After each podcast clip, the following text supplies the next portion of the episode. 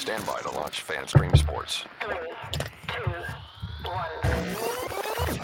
Let's start. Hello, sports fans. Welcome to FanStream Sports. Nothing, nothing but pure sports. This is the JP Show. JP, it is so good to hear you back on the air. Stand by now. Here's JP. All right, welcome into a basketball Friday. Let's do basketball Friday. How about that? Uh, football season is over, and we actually have a basketball season in Tampa Bay thanks to the USF Bulls.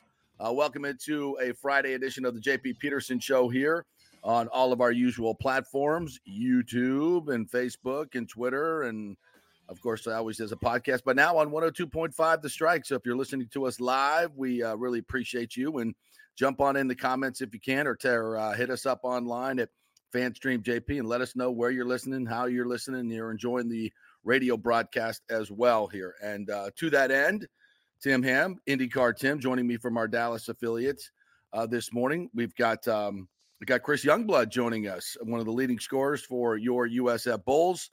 Uh, great young player, and uh, this this Bulls team has really taken the area by storm. What's up, Timmy? How are you? Good morning, JP. Good morning, Tampa St. Peter. Is it St. Pete, Tampa? I'm not real sure how I'm supposed to.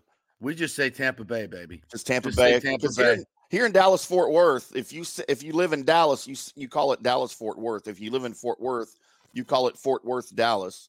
Uh, and then the two, there's a whole feud, right? If, depending on where you live, which is better, and it's Is there fun. is there a feud there? I mean, Oh, the twin, like the twins. It, there's always because there's you know there's always this rivalry here in Tampa Bay, which I didn't grow up here, so I never got a sense of it. Once I, I moved here in 1997, I was like, you know, Tampa Bay. I first lived in Pinellas County when I first moved here and worked in Pinellas County. Then I moved over to the Tampa side and lived and, and worked mostly on Tampa for for most of my time here. But I always look at it as one region. right. And so many people look at it as, as Tampa, Tampa versus St. Petersburg. I'm like, what are you guys talking about? It's like Yeah. one big region. You know, what are we doing? And and it would help if there were some governmental agencies. I think the only thing that is kind of region wide is a transportation. Uh, and I think they've even divvied that up. Um, Yeah. so it's like you can't, which is silly because you you should work as one region. You should work as one region, but every government, you know, is different and I guess that's impossible to do, but um, Yeah, Fort Worth's always played the role of little brother to Dallas. and It's just it's Yeah. always been that way for 150 years, and even now here we are in 2024, and it's it's still it's still that way. It, and it? Have you ever had a situation where it's like Fort Worth is going to take the Cowboys, like when they're like they're going to take the Rangers, they're going to take the Stars, they're going to you know uh, they're going to take the Oh, Mavs. yeah. Have there have there ever been a, a Yeah. And it's it's always failed. So back in uh, well, the when the original Texas, you know, the Cowboys played in the Cotton Bowl in downtown Dallas when they first came to be, Mhm. and then they built Texas Stadium, which is in Irving. It's a suburb of Dallas, but it's just outside of Dallas, way closer to Dallas than Fort Worth. When they were building the stadium, it was you know Fort Worth was like we're going we're going to build a stadium here and we're going to move them here. And then in 09, it was the same thing when they replaced Texas Stadium. They went to Cowboy Stadium. Jerry moved it out to Arlington, which is directly in between Dallas and Fort Worth. And Fort Worth called it a win. That you know they called it. You know what? We made a move out here because they want to be closer to Fort Worth, and it was Right. just- it's just comical. You know, I, I wasn't born here, but I've been in, in Dallas, the Dallas area pretty much since I was three, and uh, it's just, it's just comical to me. Like you said, why can't we just all get along? Yeah, it is. It, it it is silly at times, no question about it. Um, but um, yeah, I was just noticing. Uh, um, the show is not up on my Twitter, so well, I'll have to guess I'll have to retweet that uh, and, and get that rolling, just so everybody knows where to watch and where to get everything and uh, what's Well, going on. We also that. uh, we also have Dave Mishkin uh, coming on at uh, 10:15. Uh, Lightning play-by-play man, huge win for the Bolts last night. Um, obviously, I was there doing my thing, uh, working for the Lightning. For those of you who don't know, uh, I do the uh, intermission reports and pregame show on the jumbotron, uh, and the postgame show with Brian Engblom, which is always very fascinating and illuminating. Um, and it just a tremendous win last night uh, for the Bolts against the Avalanche, and you know they put back-to-back wins together against the Bruins and the Avalanche, two teams that are clearly competing for the Stanley Cup. Um, I, I was looking at some of the power rankings and some of the national uh, and networks, and they they've got the Lightning around 10, 11, which I'm not I'm not going to bitch about it. It doesn't even matter really. Power they, they have a playoff system, a real playoff system Yeah. in, in hockey, so you don't have to worry about the rankings, right, or getting left out. Um, so, but they have them down at 10 11, which is fine. You, you, would rather just be under the radar. But, you know, it's it's kind of like Coop said after the game last night. You know, we've, we've gone through some times where we've missed some of our better players, Vasilevskiy, um, you know, Sergachev, Cernak. This is now we're starting to get everybody back and we're starting to kind of coalesce together as the team we knew we could be. Mm-hmm. And that's what you saw last night. And, you know, you would like to see some depth scoring and all that good stuff, but it's it's nice to have the best player in the league too. You know, it's nice to just when Kucherov touches the ice, you got a chance to win. He was absolutely phenomenal last night. Absolutely dominant, absolutely phenomenal. Um, it was it, it was it's like watching a superstar because that's what he is dominate a game in a league where he's the best player. You know, Nathan MacKinnon was on the ice last night with him. Those two have been going back and forth for the scoring lead. And Kucherov said with a straight face, as you knew he would, oh, there was no extra motivation. Come on. Come on, Cooch. You know, not that he needs it. The dude's ultra intense anyway. Um, and, and, you know, there may be some truth to that. It's like every game I go out, I want to dominate. And of course he does right. and does normally. Um, but there, he, yeah, he had what 16 shot attempts last night, six scoring uh, chance, 15 shot attempts, six uh, dangerous scoring chances, buried two of them, um, you know, assisted on another. Yeah, and just again was the dominant force in a game where you know you're you, you know you thought it would be MacKinnon versus Cooch. Now MacKinnon did take a puck to the nose uh, somewhere in the late first, a second, mm. early second period. It was bad it was bad, but you know, he missed about six, seven minutes and came back out. But that's, you know, as, as, as my partner Brian Engblom, who's played the game, said, once you get something like that and your blood's rushing, it's obviously very hard to breathe in you know an ultra aerobic sport where you're trying to get oxygen into your lungs through your nose. If it's full of blood, it's it's going to affect your performance. So uh, I don't want to take away anything from Cooch, but you know that was the situation for MacKinnon. He had a couple of points, a couple of assists was dangerous all night, but um, you know the Lightning did a good job of keeping them out of the net, and and that's what you got to do in those situations. They got a couple of empty netters, um, but again, another big part of this and the big part of the combination that has been so good for the Lightning uh, was Vasilevskiy. Once again, he was phenomenal in net. Uh, made it look so, and when Vasi's playing well, and you can see like his first ten games and his last ten games, there's about um, almost uh, almost a goal difference in goals against save percentage up about 25, 30 uh, percentage points. So there's there was a marked difference from when he finally coming off the back surgery. It's like, okay, there was some time that he needed to get, you know, reacclimated to his body and get the get back to being the big cat. And now you're seeing he's back to being the big cat. So that's this is it's all coming together. And now you have a, a, a trade deadline coming up where uh, BriseBois is going to have some some room to maneuver now because he's got $8.6 million in cap space uh, to use with Sergachev going on long term injured reserve. You know, how much of that they're going to use because Sergey could come back. He could come back. So um, it's a severe break of the tibia and fibia, but you know, those those things heal and he could come back late in the season. Now, of course, if they make a major move, they can't bring I'm not they, they can't bring him back without making a corresponding move, if, if I'm not mistaken. I, am I'll check. We'll ask Dave Mishkin that when he mm-hmm. comes on. So I don't think you can have. I'm trying to think back if they did that with. Yeah, I guess they did have both when, when Kucherov came back. Yeah. So my, it's my bad memory. It's my Biden moment. Sorry. Um, so we'll see. We'll see how this plays out going into the playoffs. But right now, you have to be absolutely thrilled with, with the way the Lightning are playing. That's what 12 of 15, four in a row, eight in a row at home, and they got the Panthers coming in, which um, uh, they've won nine in a row on the road.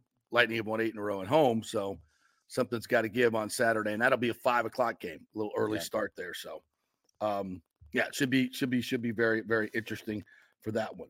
Um, and your Stars blew somebody out last night, right? Now, right? Last night, didn't they? Yeah, the Predators nine to two. We had four goals up uh, five minutes into the game. How many? We, we were up four to nothing five minutes at the at the 15 minute mark of the first period. Wow. I, I, just was like, you know what? I, the Preds are struggling, huh? Apparently, they're struggling on defense and in goal. yeah. Wow. Yeah, that so. was um, hmm, very, very interesting. All right, so so we'll talk more with uh, Dave Mishkin about the Bolts here coming up uh, at 10 15 uh, in just a couple minutes. Um, look, a couple notes on the Rays. So the Rays spring training is opened, um, but this is off the off the field stuff uh, concerning the stadium. The commissioner Rob Manfred had some quotes yesterday about, uh, and to my knowledge, the first real comments that he's had on this stadium deal since it was, compl- you know, so you know, agreed to somewhat seven, eight months ago. Um, this is the first time he's extensively talked about it, which I think is is interesting in and of itself. Uh, he said, "I think the plan that the plan has the potential to significantly alter the economics of the franchise and make what has been an unbelievably efficient and effective organization even more effective because you'll have additional resources." Uh, Manfred told the Tampa Bay Times on Thursday. Um, he also said, um, we're at the point now where it needs to go in terms of getting the deal done. Thursday, he said that wasn't seeking to put pressure on the city and, uh, and Pinellas County approval process, but that he simply wants to get the stadium issue, which predated him first taking office in January 2015, resolved. Said, quote, I meant nothing by that comment. Then the sooner the financial side of things and the governmental side of things get determined, then the sooner they can get approval on the new ballpark. The sooner we know they'll have a new ballpark, the better it is for us. Uh, I'm not sending any subtle message. I'd just rather have it done sooner rather than later. It's been a long process. They seem like they have made a lot of progress, and obviously, we just have would like to have it finished up so we know uh, what we're doing. Um, I, I, don't, I don't know if that's um, you know if that's more stating the obvious. You know, hopefully, a new stadium will bring new revenue. Yeah. Um, we, I mean, I think certainly initially it will, um, but it's still a failed location. It's still on the edge of the market. It's not in the middle of the market where most stadiums are built. On and on we could go about this. It's still a, t- a terribly flawed idea. It, it's way too much public money. And here's the other part. Now the plan uh, April vote of the city council has been pushed back to May. And part of the reason is the city council and the county commission still does not have the financial documents. February 16th. February 16th, we're supposed to do a final vote in early April. Now pushed back to May because they still don't have the financial documents. And of course, Brian Auld has to, you know, say uh, that the any altering of the timeline, in other words, if you don't ap- approve this right away, then it the whole deal blows up because it changes the timeline and it changes the construction cost and all that. He says any delay is going to fundamentally alter the entire agreement. Yeah, which is uh, when you're trying to put something past a lot of people without them really looking at it and getting the numbers. You want to put the, you know, oh, listen, if you don't vote for this, we're going to give you the numbers in late April or April, and then we're going to vote on it in May. We'll give you a couple weeks to, to, to, to, uh, but if, and if you don't do it, it's going to fundamentally alter the entire agreement. Right. I mean, what do they tell you when you're doing a deal, right, with somebody? If they're really eager to get the deal done, you better read the fine print, right? Yep. If they're pressuring you to get the deal done and get your signature, you better read the fine print. So again, this this deal is a financial disaster, in my opinion, for this for the city of St. Petersburg and uh, Pinellas County. 1.2 billion dollars in public money uh, by the time it's all done. That's the estimates in the reporting from the Times uh, for a failed location stadium. Uh, it just it, it makes no sense. And when all so many other needs of this city, and one of them is not a baseball stadium, by the way. Uh, Yeah. downtown St. Petersburg doesn't need it. It certainly will not bring in what a uh, what a, a convention center or a cruise port could do, or renourishing the beaches, or so many other things that could be used to improve um, tourism. And Yeah. it's it's to me, it's an ego play for the politicians. That's all it is because it makes no sense for baseball. And and Rob Manfred knows that. He knows that damn well. Um, and, and to say that, yeah, i- i- all he's really saying is, yeah, if it's finished, there'll be some more resources for the for the Rays. Well, God, I hope so. If you build a new stadium, uh, uh, replacing one that's completely obsolete and has been for the past 15 years, yeah, you should have uh, more premium seating, which allows for a lot more revenue, uh, which is what normal uh, new stadiums are doing. So yeah, I, I think that's stating the obvious. So the, to me, the big news is the the uh, the uh, the vote has been pushed back to May. They still don't have the final documents for financing and won't get them until April. That's the big news. And, you know, all of the things that we've heard, there's a lot of uh, coming from the county commission and the city council, uh, some hesitation on their part because they haven't seen the numbers. And they're all being briefed individually to keep it out of the sunshine of the of um, public records request, which is also very interesting. Why are they continuing to do this in secret? Because you got something to hide, JP. Thank you. Thank you. That's why they do things in secret. That's why they make special arrangements to do to brief them individually so it's not more than so it's not three people or more and they can keep it out of a public records request. Yeah. There ought to be some red flags here for you folks. Yeah. All right, we'll take a quick break. When we come back, Dave Mishkin will join us, play-by-play man of your Tampa Tampa Bay Lightning. What a heck of a win last night over the Avs. They're on a roll. We'll hear from Mish, who's also got a novel coming out. He's an author. Very interesting stuff. Stay with us.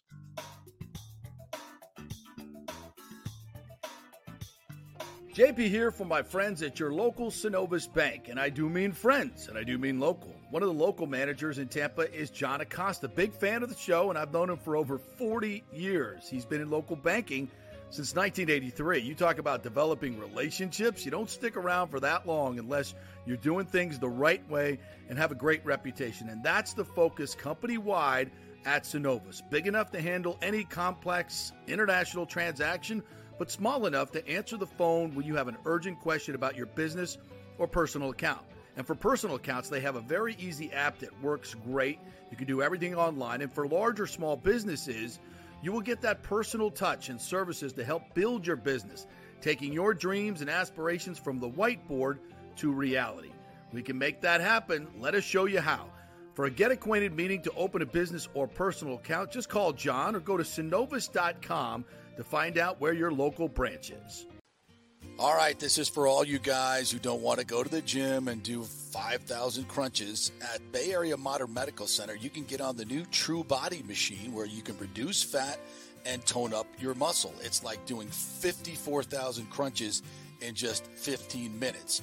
Define your body as you see fit. True Body offers personalized muscle stimulation that delivers the equivalent of those 54,000 crunches in just 15 minutes. Just get in touch with them at Bay Area Modern Medical Center, BAMMC.com. Chris Lugo and the team over there will set you up on True Body and get amazing results. Non invasive with comfortable and little to no pain and zero downtime. You can isolate and target those areas that you want to improve and treat multiple areas simultaneously. It's an amazing machine, so check it out at Bay Area Modern Medical Center, BAMMC.com. JP here for the Geddes Gordon Real Estate Group and our good friend Jane Geddes. Folks, simply put, there is nobody like Jane. Jane is a former LPGA two time major championship winner. She was also vice president of talent relations at WWE. She also has a law degree from Stetson. So if Jane can drain a 10 footer to win the U.S. Open and stare down Hulk Hogan in the boardroom, you want Jane on your real estate team to not only negotiate the best deal, but find you the perfect home or investment property. And when you work with the Geddes Gordon Group, you become part of the real estate family and get concierge services that include expertly staging, marketing, and preparing your home for sale. Advice on golf properties. Hey, you might even get some golf tips. Many of their clients become friends long after the sale or purchase is completed. It's all part of the deal. So, if you're looking for that perfect home or investment property or trying to get top dollar for your home, go with Jane Geddes and the Geddes Gordon Group because there's nobody like Jane. Call 813 485 6808 or go to geddesgordon.kw.com. That's G E D D E S Gordon.kw.com or call 813 485 6808. Let's go. Right now, back to the show on FanStream Sports.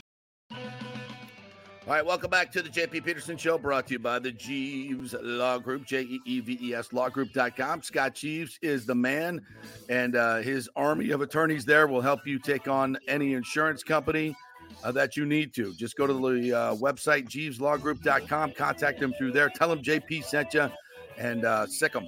Sick them on whoever you need to sick them on because they'll uh, they'll go after them aggressively. It's the Jeeves Law Group, J E E V E S lawgroup.com. All right, Sick. let's welcome in. let's welcome in the man, the myth, and now author of uh, a, a, a great new book, Blind Squirrel, I believe is the name of it. Dave Mishkin, Lightning play-by-play man, joining the show. What's up, Dave? How are you? I'm doing well, JP. Thank you for getting the title correct. It's only kinda two like that. words. It doesn't take much to memorize. I did my research. Uh, you know how thorough I can did. be. Yes, you're very thorough. Oh, yes. Well, You got to be on your toes to handle the intermission report with the camera. You know, I have to. You are normally ask me the questions. I have to ask you a question. you go All those ahead. years that you did, all those years that you're working in front of a camera. You've not been in front of a camera for a while, except when you come work for the Lightning. Do you ever lose that? Like when you're on radio for a long period of time and you have to go back in front of the camera. Is No. that an adjustment or is it like riding a bike for you? It's like riding a bike. Um, it never and and it's something I don't even think about. Honestly, Dave, I don't. I never think about how many people are watching. You know, I've I've you know I've been blessed in my career to do a lot of different things. Sunday night football. Uh, did a lot a live hit with Bob Costas one night on Sunday night football, and and literally had the IFB reverb in my ear. Like you know what that when you get the two second delay, my like my big Yeah. breaking national TV, and I'm like I told the truck operator, hey, make sure you take the mix minus out. And I'm working on network television. You think they'd get that right, but they didn't. Um, but so anyway, it's it's and there's millions of people watching you, and I just never think about that. If I if I did, I probably would lose my mind, but I don't. So it's yeah, I I guess starting at a young age. You know, I started when I was like 21 years old. So you know now I'm 100. So it's just you know at the experience, it's just easy.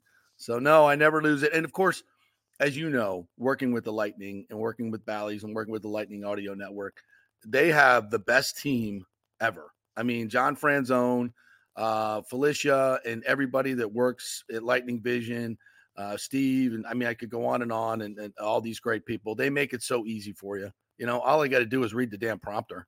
You know, make up a few things, Mhm. highlights, and it's and it's pretty easy. So, thanks for asking, though. It is fun, and believe it or not, Yeah, no, I'm curious about that. this is a video show that we do every day. The JP Peterson show Okay. video. I don't put on makeup. Maybe I should.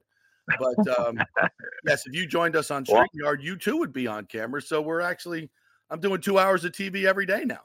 It's just That that's kind of become a thing. Yeah, like I heard rumors, and they have not yet come to fruition that for our Power Lunch show, we may be video camming that as well, which will be an adjustment because I have weird facial expressions when I talk.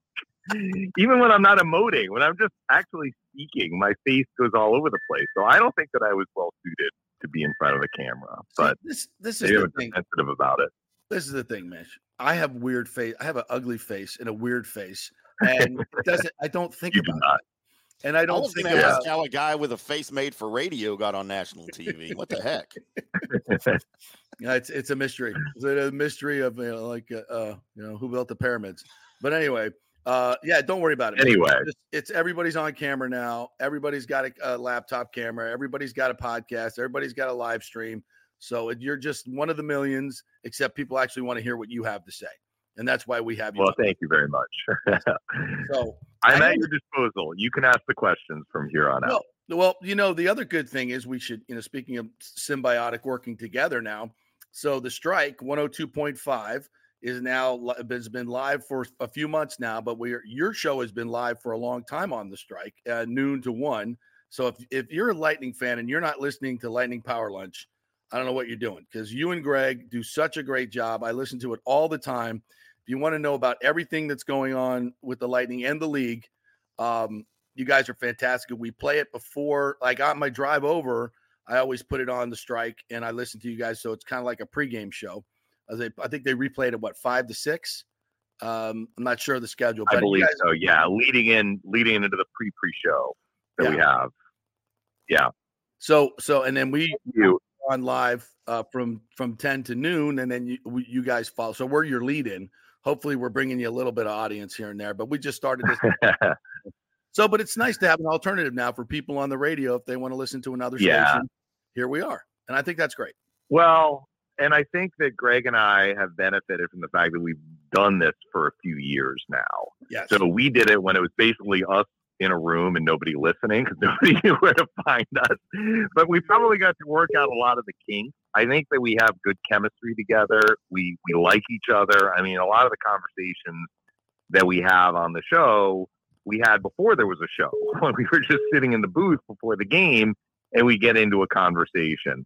But you know, the Lightning have had a twenty four seven audio presence going back almost a decade now. You know Yeah. this, JP, because Yeah, you've yeah. done shows, and it was in different. There, there were different ways to, to get it. It was it was not as readily available as it is now, and some of that is just due to the way the world has changed. Right? You know, back in the mid 2010s, most people still listened on terrestrial radio. They didn't really know how to access a show off their phone, or if they they knew it existed, they needed a roadmap. And it's great to have the strike, which is, you know, on the terrestrial radio landscape. But there are a lot of different ways to consume audio now. But when we started, you know, I'm not sure how many people even knew we were on the air, but that didn't matter to us because, as you said, it didn't matter if there was one person listening or, you know, one with some zeros after it. We did the job to the best of our ability. So I think that we we came into this having ridden the bicycle for a little bit, and I think that that that has helped. And we also, you know, are talking about a subject that we are warm to. We like talking hockey, and Yes. the, the flow of the season. You know, if it's like today, the day after a game, we recap the game. The day before a game, we preview the game. You know, we'll work in guests who give us a different perspective. So I actually have found JP that the three things that I do related to kind of lightning games. One is calling the game. One is the show, which is an hour a day, Monday through Friday. And the other is writing for the website, which I write after every game, and then I throw in a column that's kind of more of a general column once a month. Like they have a symbiotic relationship. You know, the the three legs of the tripod all help each Yeah. other. Broadcasting the game helps me do the talk show. The talk show helps me write. Writing gives me stuff to talk about on the talk show. You know what I'm saying? Yeah, So, absolutely. I really enjoy all elements of it.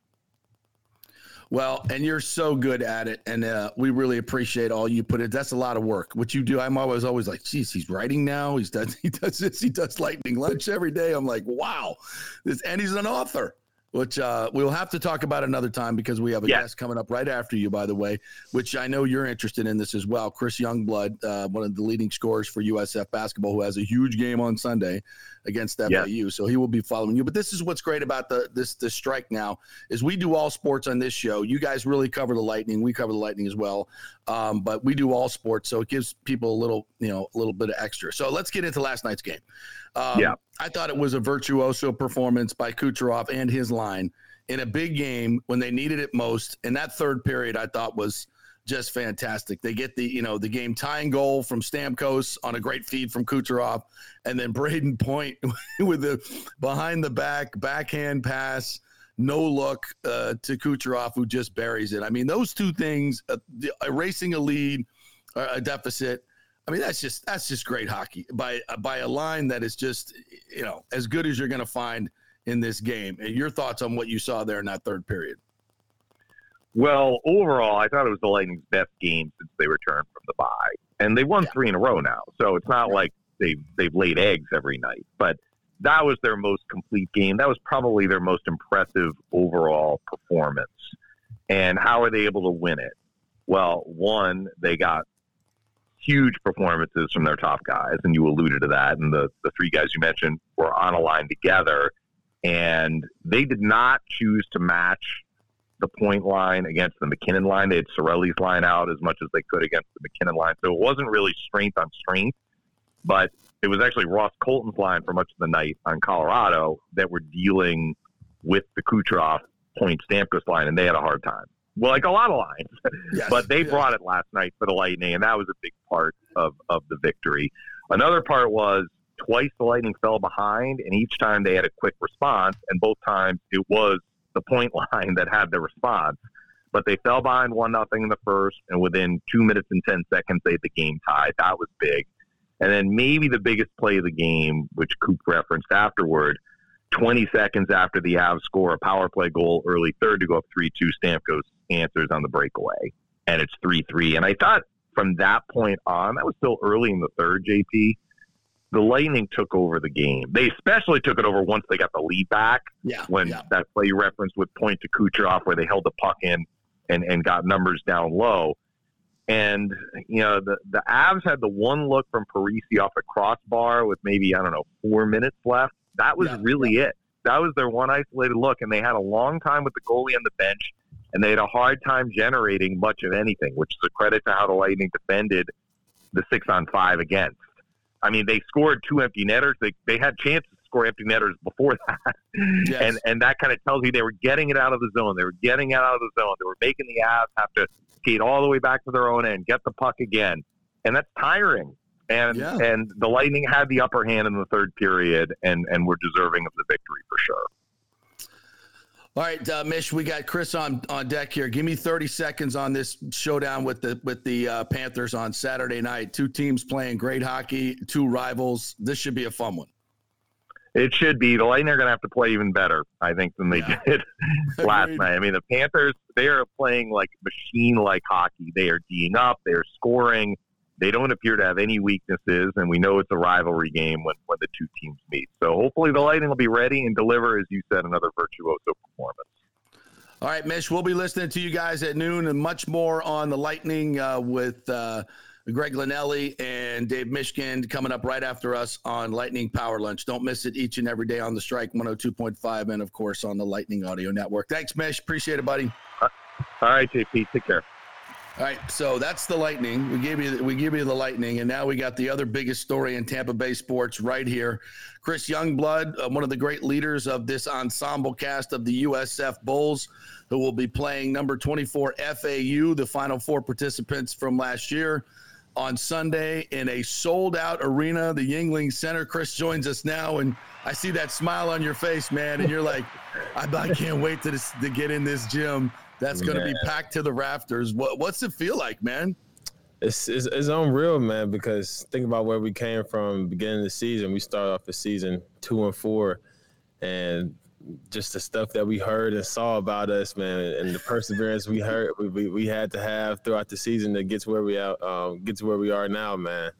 It's pretty impressive. So, man, we just got to keep this thing going. Well, What, what did you hear? What did you see? What what motivated you? I, mean, I can't really say too much, but just know it was very unpleasant things about our program and our coach. But hey, man, we, we kept it focused, man. It was early in the season, so it was. It, was we didn't take it to our heart, man. We deserved it. We needed it. Was that coming from somewhere around Central Florida? I mean, whether was it UCF fans or was Everywhere, it everywhere everywhere? around Florida. Why? Whatever it takes to motivate you, right? Uh, Correct. Michael Jordan found motivation in a lot of different things. What is what has been? I watched the game the other night against Tulsa, and once again, um, you guys are, are so unselfish. And If it's one thing I, I could say, uh, a few things I say about watching you guys play. Number one, you play extremely hard, and I- I love the effort that you give. But the unselfishness is just really fun to watch. You don't see it much in basketball anymore.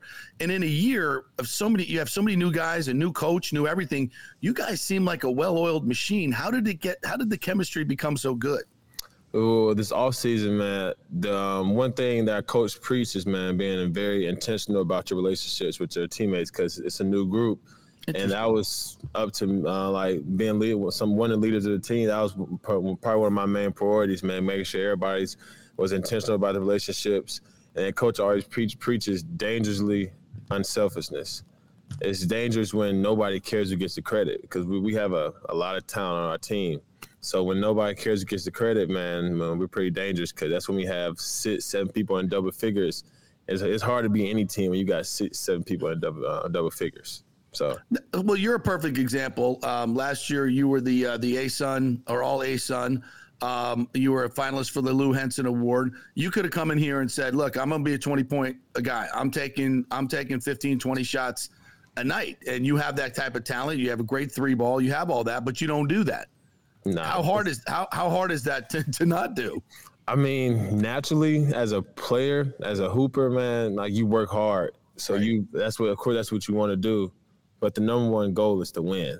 So you- you're gonna do whatever it takes to win. I know that's not really conclusive to winning, taking 15, 20, 25 shots a game. Like if you look at teams across the country, man, if you got somebody taking 20, 25 shots a game, you you probably all right, but you you're not number one or number two, top three in your conference. So, man, so that's just understanding that we have a lot of talent around this team and just spreading it out evenly, and we make just makes us pretty dangerous and hard to guard and hard to stop. Chris Youngblood joining us here from USF. They'll play FAU on noon uh, on Sunday in the Pat Yuengling Center. You guys have had some good crowds this year. Um, mm-hmm. This this this past game, you had about six seven thousand. This is different though, yeah. ten thousand, and it's been a long time since that place has been packed. Uh, what's the buzz on campus like? Are people coming up to you? Students coming up to you, man? Hey, I'm going to be there. The students have been great, by the way. Talk a little bit about the vibe you expect on Sunday. The students, the students are unreal because you you don't really understand how many people are on campus until you actually go out throughout campus. Man, you might go get something to eat, Chick Fil A or something on the student center, and people keep on coming up to you. And like to start the year, man, you used to walk through campus freely, man, no unbothered, unbothered, like but now, man, past few weeks, man, it's a little, little bit different. Like you, you kind of appreciate it, man, because like there's just a bunch of nice people that just big time supporters of USF just sports period, not just basketball, but just USF. Like they know everything about you, like where you're from, your stats last year. When I was like when I was at my old school, I'm like, this is crazy. Wow. So it's just yeah, it's it's just a high level of appreciation for our fans um, here in South Florida because they're big time. Yeah you know, your coach, Amir Abdur Rahim, first year, you came from Kennesaw State. You followed him here. Obviously, you have a special relationship to him. Um, I've been so struck as um, the trying to remember the game I was watching. You guys were down 17 um, a couple weeks ago, and I'm looking at him on the sideline. He's smiling. He's yes. smiling at you guys. I'm like, what, what's wrong with this coach? you're down 17. You're on national television.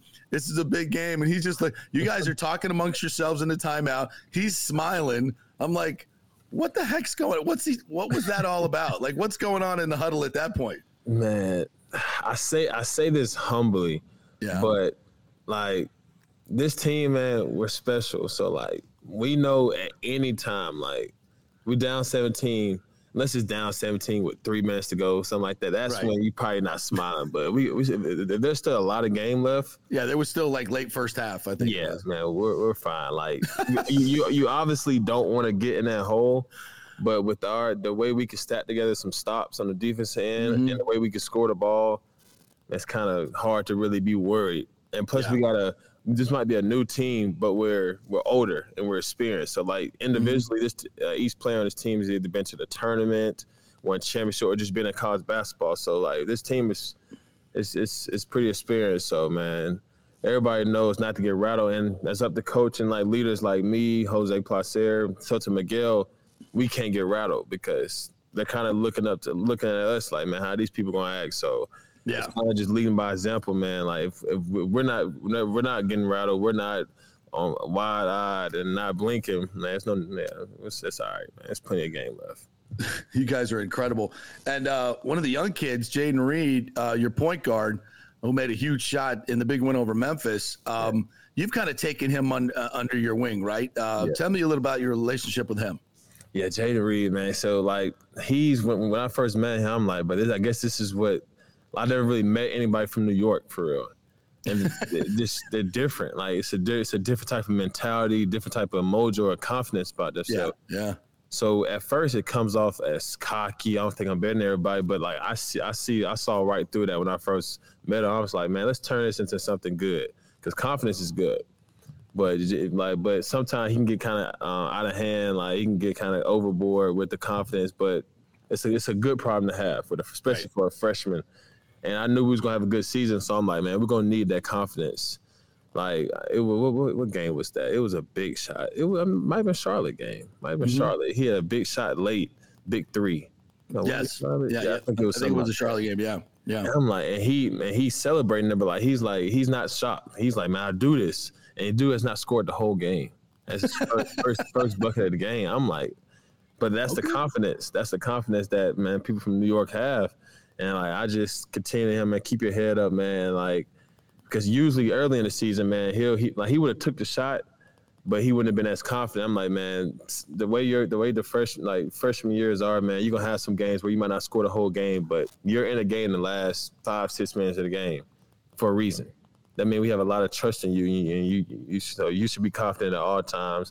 Never hang your head over a couple turnovers early in the game. Like Yeah. you got to turn over the first media, first two medias of the game. That should not affect the rest of your game. Like there's no way. There's too much game left, and you play too many minutes for to let, it affect you. So. Just making sure, keeping his mental right. The basketball part, he, he's taking care of that. Like he, he his, his talent is off the roof, but just making sure, just the maturity part of the um, of the game is where I'm like most active with him because he he has he's gotten way better, but he still got some room to grow. He's a young player. Chris Youngblood uh, joining us here from USF Basketball. They'll play FAU on Sunday at noon, ESPN. Uh, they're ranked 24th, obviously, Final Four team.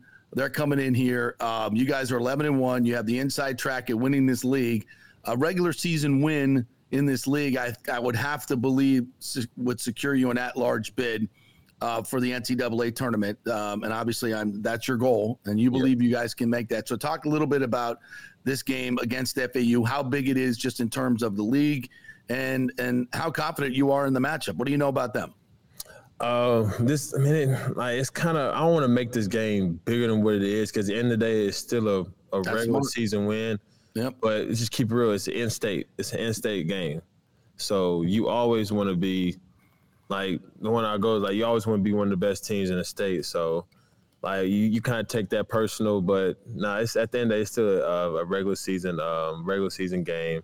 And then it's, it's like one of the games you can send a statement because FAU is one of the best, one of the better teams, the world respected in this league. So you always want to um, send a statement with that. And then what was what was the other question? What, what do you what about the matchup itself? What do you, what do you see Oh, from yeah. their team? You've, Oh, yeah, you've them. yeah, ta- yeah, talented team. They got some um, some some talented guards, and we got some talented guards too. So it's gonna be a, a good matchup there. Fast paced, man. Experienced team, like like Mhm. like you mentioned, Final Four last year. So it's gonna be it's gonna be one competitive matchup. Now you went to the tournament last year with Kennesaw, right? Yeah. So you've been to the big dance. Yeah. So what are you telling the the little pups here you're with about? Hey, man, the food's good, accommodations are nice. It's a, I've covered a lot of them, and I, there's a special uh, kind of body chills that you you get when you walk into an arena for an NCAA tournament. It just it just is. It's a buzz. Uh, what have you told the the young guys about the possibility of making the dance? Yeah, I it's like the what I preach to them, man, is the small things to get there. Like people Yeah. think, oh man, you just want to get there, win, but like the small things, like you you, you know you don't want to get you don't want to look too far ahead. You gotta like to get there, you gotta take it game by game, practice by practice. And next thing you know, you whatever you are in the conference, win the regular season, win the championship, and like it just flies by.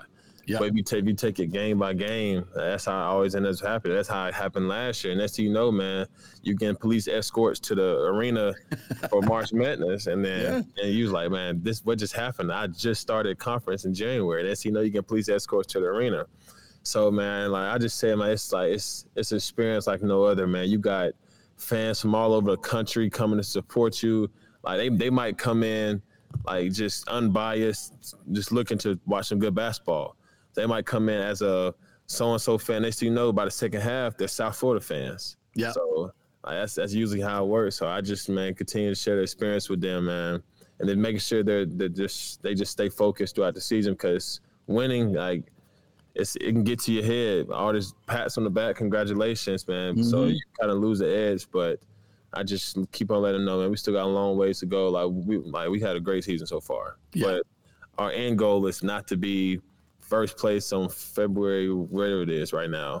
16th. So, February 16th. that's, that's, that's, that's not the. I'm glad you don't even know. That's not the goal. I don't know. Like, I, That's good. that's not the end goal. The end goal is to win this conference championship. So Yeah. until we do that, and- and you could be you could be you can be pleased, but you can't be really satisfied. All right, so um, I know a little bit about Kennesaw State. Um, have a good friend, longtime friend, Hunter McKay, which I'm sure you you remember Hunter from Yeah. up there, uh, Rich's son. By the way, he told me when you guys were coming here, he said, "Wait till you see Chris Youngblood play, and wait till you get a uh, wait till you get a taste of Coach Amir. They're both awesome. They're going to do amazing things at USF." And I was like, "All right, I'll store that in the memory bank." He was spot on. He was spot on. And I asked you about your coach earlier. I think we went off on a tangent. So give me a little bit more on Coach Amir um, and what he has taught you. Man, Coach Amir, like outside of basketball, he's taught you. He's taught me just how to go about life, like. Because one thing I learned about basketball, man, like it, it's a direct correlation to how you live your life, whether it's on the court, off the court, in in school. So like he's just taught me just just kept on. I had good habits coming to college, but he just excelled them times 10 Mhm. and just taught me the ins and outs of how to live right and how to go about certain things and how to lead. And that's one of the probably the most important things. Like I've he doesn't even know, but I take like I take mental notes from him for the past three or four years of like how to like I've, I've used his coaching tactics on how to lead, and he doesn't even realize it yet. So he's very sarcastic. That's one thing I really remember. he's very sarcastic. he's very sarcastic, and then I, I I I guess recently I became sarcastic. That's what everybody else says, but man, he's just just just watch him coach and just teach uh, for the past four years, man. It's it's helped me lead a team even behind closed doors because I'm not the type of person to just be screaming and yelling all the time. But if it, get, if it gets to the point, I will do that. But Mhm. yeah, Cody, yeah, Coach Man, he he's taught me, and then the, the relationships. He's very intentional about his relationships, and I think that's how he's gotten his team to play so hard for him. Cause Yeah. it's kind of hard for a first year head coach, man. It's kind of hard to earn that uh, that person's trust and just want and want to play hard for him from somebody that they just met. So I, th- I Yeah. thought that's just a testament how how good of a leader he is to get a, a brand new group of guys to play their heart out for him. Like that's that's that's different. Not, you don't get that everywhere. No, and it's certainly been a difference maker here. You don't often see teams come together like this. So, uh, and, and this is kind of the last question because I've heard you say this a bunch of times, and I, I, I, I try to practice this in parenting and other intent, other other things. When people say intentional relationships, I'm guessing that means you you go out of your way to say, "Hey, Jayden, we're going to lunch today," or "Hey, we're hanging out this weekend," or "Hey, all the guys, we're getting together this weekend." It's not, just waiting for practice, not just waiting for the lunchroom. You make going out of your way to make intentionally, right, to Mhm. create these relationships. That's what we're talking about, right? Oh yeah, for sure. Like, like I ain't gonna lie. When when we first got here during the summer, like I didn't like it, but coach, uh, he made everybody like like it was like for like two weeks straight. He assigned like lunch dates. Like I didn't want I didn't want to call lunch dates, but he assigned like two people. Uh, man, y'all have to go go out to lunch this week. And he'll give us a list of questions, man. It'll be like siblings, your name, your your mom and dad How about that? where you're from. And I'm like, coach, you really don't have to do that. Like, I got it taken care of. Like you, but I'm like, hey, you got it. You the coach. But so he did that, and then ever since then, man, like it wouldn't even be like going out to eat. It would just be everybody. We just come over to um, my spot, man. It'd be a couple players. We'll play 2K, Madden, and we just just just do some small stuff, just being Yeah, around each other yeah. versus just being locked up in your room all day because it's easy to do that when you after a long Yep. day, man. You just want to go to sleep and just chill out. Right. But being around your brothers, man, just building that relationship day by day, man. Whether it's thirty or forty-five minutes, like just something, something like you see outside of the facilities because you we ain't here so much, man. You need to take your mind off basketball. Yeah, absolutely. So yeah. Well, Chris, listen, man, it's been so fun talking to you and getting to know you. Um, you are obviously a great leader on this this basketball team, um, and I can see why uh, it has been such a success. It doesn't happen by accident. It takes great leadership on the floor and, and from the coaching staff, and clearly this team has that. Um, so many of us will be there on Sunday for the first time in a long time because of you and because of the coach and this team. And it's great to have basketball back in Tampa Bay, especially college basketball. I love it Yes, and uh, I cannot wait to be in that atmosphere on Sunday. So thank you and and your teammates, and we look forward to it. Win or lose on Sunday, you've brought in the passion back, and I know there's a lot more in it. So thank you so much for taking the time. Appreciate it, Chris. Appreciate y'all for having me. All right, Chris Youngblood, right there, USF basketball. If you don't have a ticket, sorry for you, sold out, but I'm sure you can get them on the secondary market. How about that? We're scalping Bulls basketball tickets now. How about that? That's pretty cool. JP, you know what I was thinking the the entire time that y'all were having that conversation, and I, you know, I, I didn't I didn't jump in because I, I knew you had a lot to talk to. And I was I, I waiting just, for you too, but that's okay. Yeah, no, I know. I just and you know I don't know that much about his game or the program, um, admittedly. So, but what I heard was a kid who sounds like a future head coach when his playing know, days right? are done. Right? That's all I could hear, man. Was was God, this kid's going to be a great coach someday if that's what he chooses to do when he's done playing. Yeah, that's a Just- great thought. You know, he's he's mature beyond his years. He is mature beyond his years. He is not. He is Chris is not the typical, if I can say this, um, young person Sure. that I I encounter these days. He No. seems very focused, very mature, um, very um, like an old soul. Yeah. You see, that's what that's what came to my mind. Is like he's, he seems like an old soul, and hit and the imprint. I, you know, I hope Coach Amir was watching this interview because he, I bet he got a little teared up. You know, to Oh, to, sure. to make an imprint on a young man's life. I mean, this is why these guys coach. I mean, they make a little bit of money these days, so that's good too. But But you got to love to do it to be good at it. go, oh, you yeah, yeah, Yeah. Exactly. To put your heart and soul and passion into it, and he's he's a hell of a coach. Uh, he he and you know, it's funny. You know, in, in covering sports for so long, you see these, you know, these things pop up from time to time, right? These, you know, these programs just pop. Come out of nowhere, you know, years and years of mediocrity, and Yeah. you know, all of a sudden they pop. You're like, what, what, what's going on there? And it's, it's always the same thing, Tim. It's always the same thing. Somebody special is in charge. hmm Somebody new has brought a new culture and a new energy, and that person is special. And they're just different. I've never heard coaches talk about intentional relationships. Right. You ever heard of a coach saying, you guys are going out on a date. I want you two to get together here. Here's a list of questions to ask siblings. Never heard of that. That's crazy. Never heard of that. And and and I, I mentioned Hunter McKay, who's Rich McKay's son. Hunter's um, this, the PR uh, basketball PR guy, at Kennesaw State. And I saw him at the, the Rondé Barber Hall of Fame, and he's like, "Oh, you're gonna love Coach Amir. You know, Chris is unbelievable." I stored it away. You know, you Mhm. you, you hear that because people develop relationships, and you're like, okay, you know, that uh, maybe that's true. We'll see. Boy, he nailed it. He Yeah. nailed it. And and I haven't met Amir yet. I have not done. Uh, that's on me. I look forward to it. But I've heard a lot about him. I've talked to a lot of people about him, and he's special. He's special. He's Yeah. a difference maker. And um, He was an assistant at A and M for Oh, three or four years. I want to say, didn't know that. yeah, around like thirteen or fourteen through 17 or Mhm. eighteen or something like that. So, um, yeah, no, he. I got to see, and I never met him or anything, but I got to see him at work a little bit, you know, at Reed Arena and and when I was Mm-hmm. covering games down there. But super, I mean, obviously he knows what he's doing. He's moving Yeah. up in the coaching ranks. He comes from a, a high quality basketball family. You know, his brother Shareef played in the NBA for got what thirteen or fourteen years. He's now the Yep.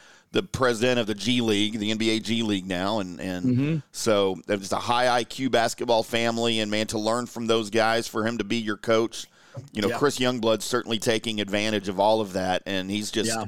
turning into a little mini Amir Abdur Rahim. Yeah, you know, and that's great. Yeah, you can see that. Yeah, absolutely. And and when you have an extension of the coach on the court and he just happens to be uber talented as well, well, that's a recipe for success as well. So Yeah. This is fun to watch, and it's it's going to be a great scene. I mean, there's you know, there's few things I get excited about. You know, in my grizzled old veteran sportscaster age, a few things I get excited about. And you're going to to witness live, and this is going to be one of them because college basketball is something to me that is just you know it brings an energy um, you know, the students, a small arena like that that's packed, it's going to be so freaking man. loud. It's going to be so freaking loud. You know, the college atmosphere with the bands. You know, I went to an NBA game the other night at the Magic, um, and it's you know it's just different. It's just different. The NBA they, and the Magic do a great job, by the way. They really, really do a great job entertaining, but it's not a collegiate atmosphere, which I prefer.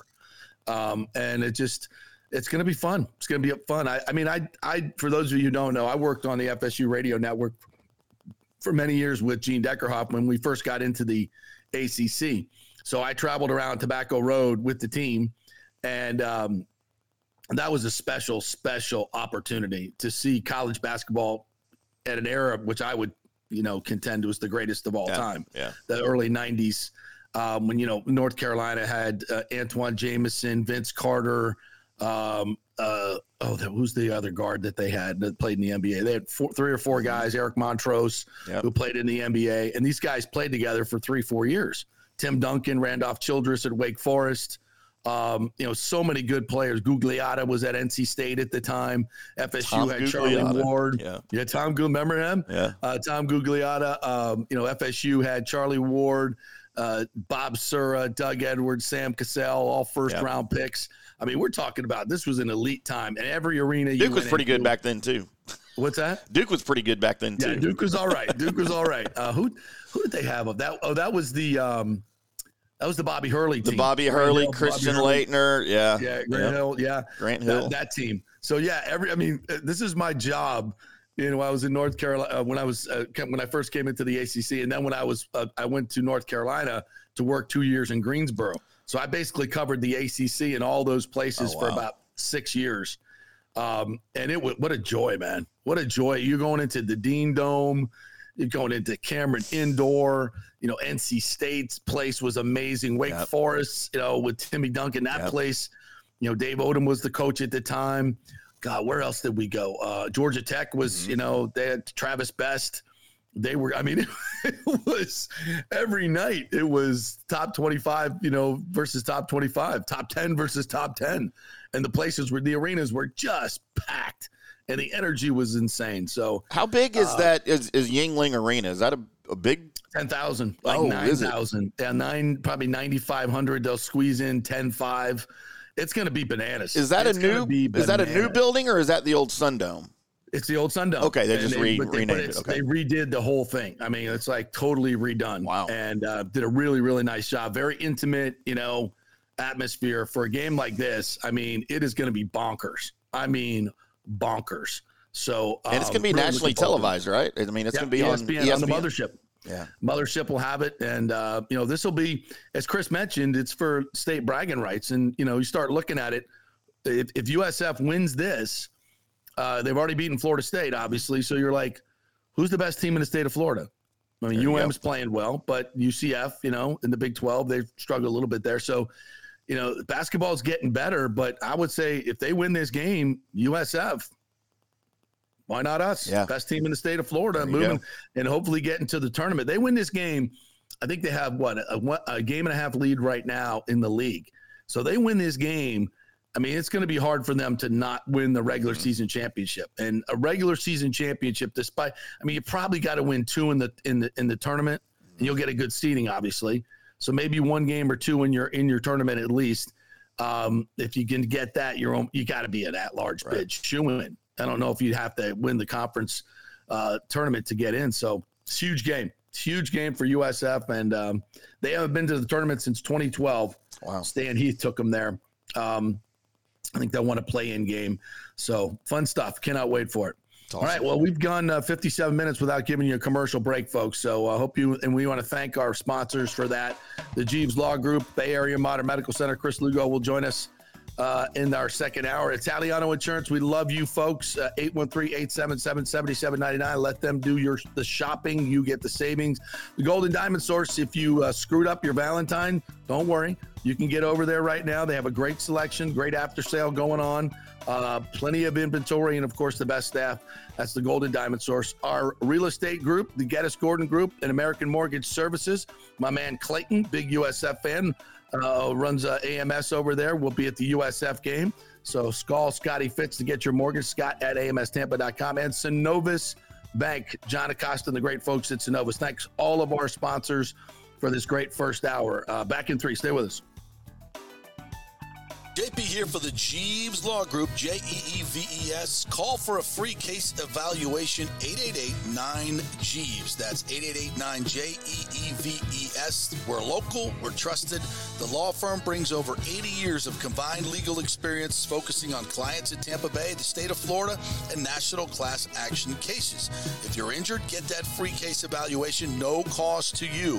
The Jeeves Law Group's focus is on auto, truck, and motorcycle accidents, as well as class action and consumer protection law. Scott Jeeves is a board certified civil trial lawyer and a certified circuit court mediator practicing in the Tampa Bay area for over 30 years. You hear him on the show all the time. Great guy, big Gator fan, and great for the community. The Jeeves Law Group is a highly skilled team with years of experience that will apply their skills, expertise, and knowledge to assist individuals who have been in an accident with compensation for damages, lost wages, medical expenses, pain and suffering, and property damage. Get that free case evaluation. 888 9 Jeeves. That's 888 9 J E E V E S. JP here for my good friends at Italiano Insurance, and they did it again. Once again, Italiano Insurance stepping up with the best customer service. I was in a bind. My old insurance company, my auto insurance, jacked up my rates, so I called Charity at Italiano Insurance, and she stayed till 9:30 at night until she got my insurance done. And guess what? She searched all these companies for me. I didn't do the work; she did. Saved me a thousand dollars on my annual premium. A thousand dollars, folks. That's real, real money, and that's what you get at Italiano Insurance. Great customer service. And here's another note for you, by the way, with hurricane season up. 40% of people in Florida are underinsured. That means if you have something happen during a hurricane and you need replacement costs, you're going to get 40% less than you deserve. Can't let that happen. Call the folks at Italiano Insurance and get them uh, to help you out in both those regards. They will save you money and keep you insured properly. That's 813-877-7799. Great folks in the community, been doing it for over 60 years. Italiano Insurance, 813-877-7799. Start the new year with a new diamond from the Gold and Diamond Source. It's still engagement season. Where better to get that special ring than the Gold and Diamond Source? Of course, I just got mine there. I'm engaged. You should do the same thing. Let's go. Gold and Diamond Source has the largest selection of engagement rings in the country. A literal jewelry superstore with 30 times the inventory of any normal jeweler. And if you have a loved one or a special person in your life who has a birthday this month, maybe you have an anniversary coming up, you can get 15% off the January birthstone, which is garnet, as in garnet and gold for all your Seminoles. Celebrate that mythical national championship. And it's the Golden Diamond Source's 40th anniversary for the past 40 years. They have taken pride in offering only natural diamonds formed over billions of years from the Earth's incredible forces. And gold prices are at an all time high. Now's your chance to turn your jewelry box into a cash machine. It's the perfect time to trade in your broken or unworn pieces for something new and stunning. It's the Golden Diamond Source, 3800 Ulmerton Road, always online at thegoldendiamondsource.com. Let's go. Right now, back to the show on FanStream Sports. All right, welcome back uh, to the JP Peterson Show, brought to you by the great folks at Italiano Insurance. Get that insurance checkup right now. Let them save you thousands of dollars. 813-877-7799. This is where you go for Italiano Insurance. Great customer service. I thought I was going to have to bring us back there for a second. No, no. Just take care of a little business here. There you know? go. My interior decorator is working on a new uh, couch for the uh, for the man cave here, the man Oh, studio. nice. Nice. So yeah, right now we have kind of a black fabric thing. So she's like, I, I got this um this leather, this brown leather like love seat. Uh, I'm I'm looking. I'm like, oh, okay, all right, let's let's go do that. So that's what that's what's going on in the break.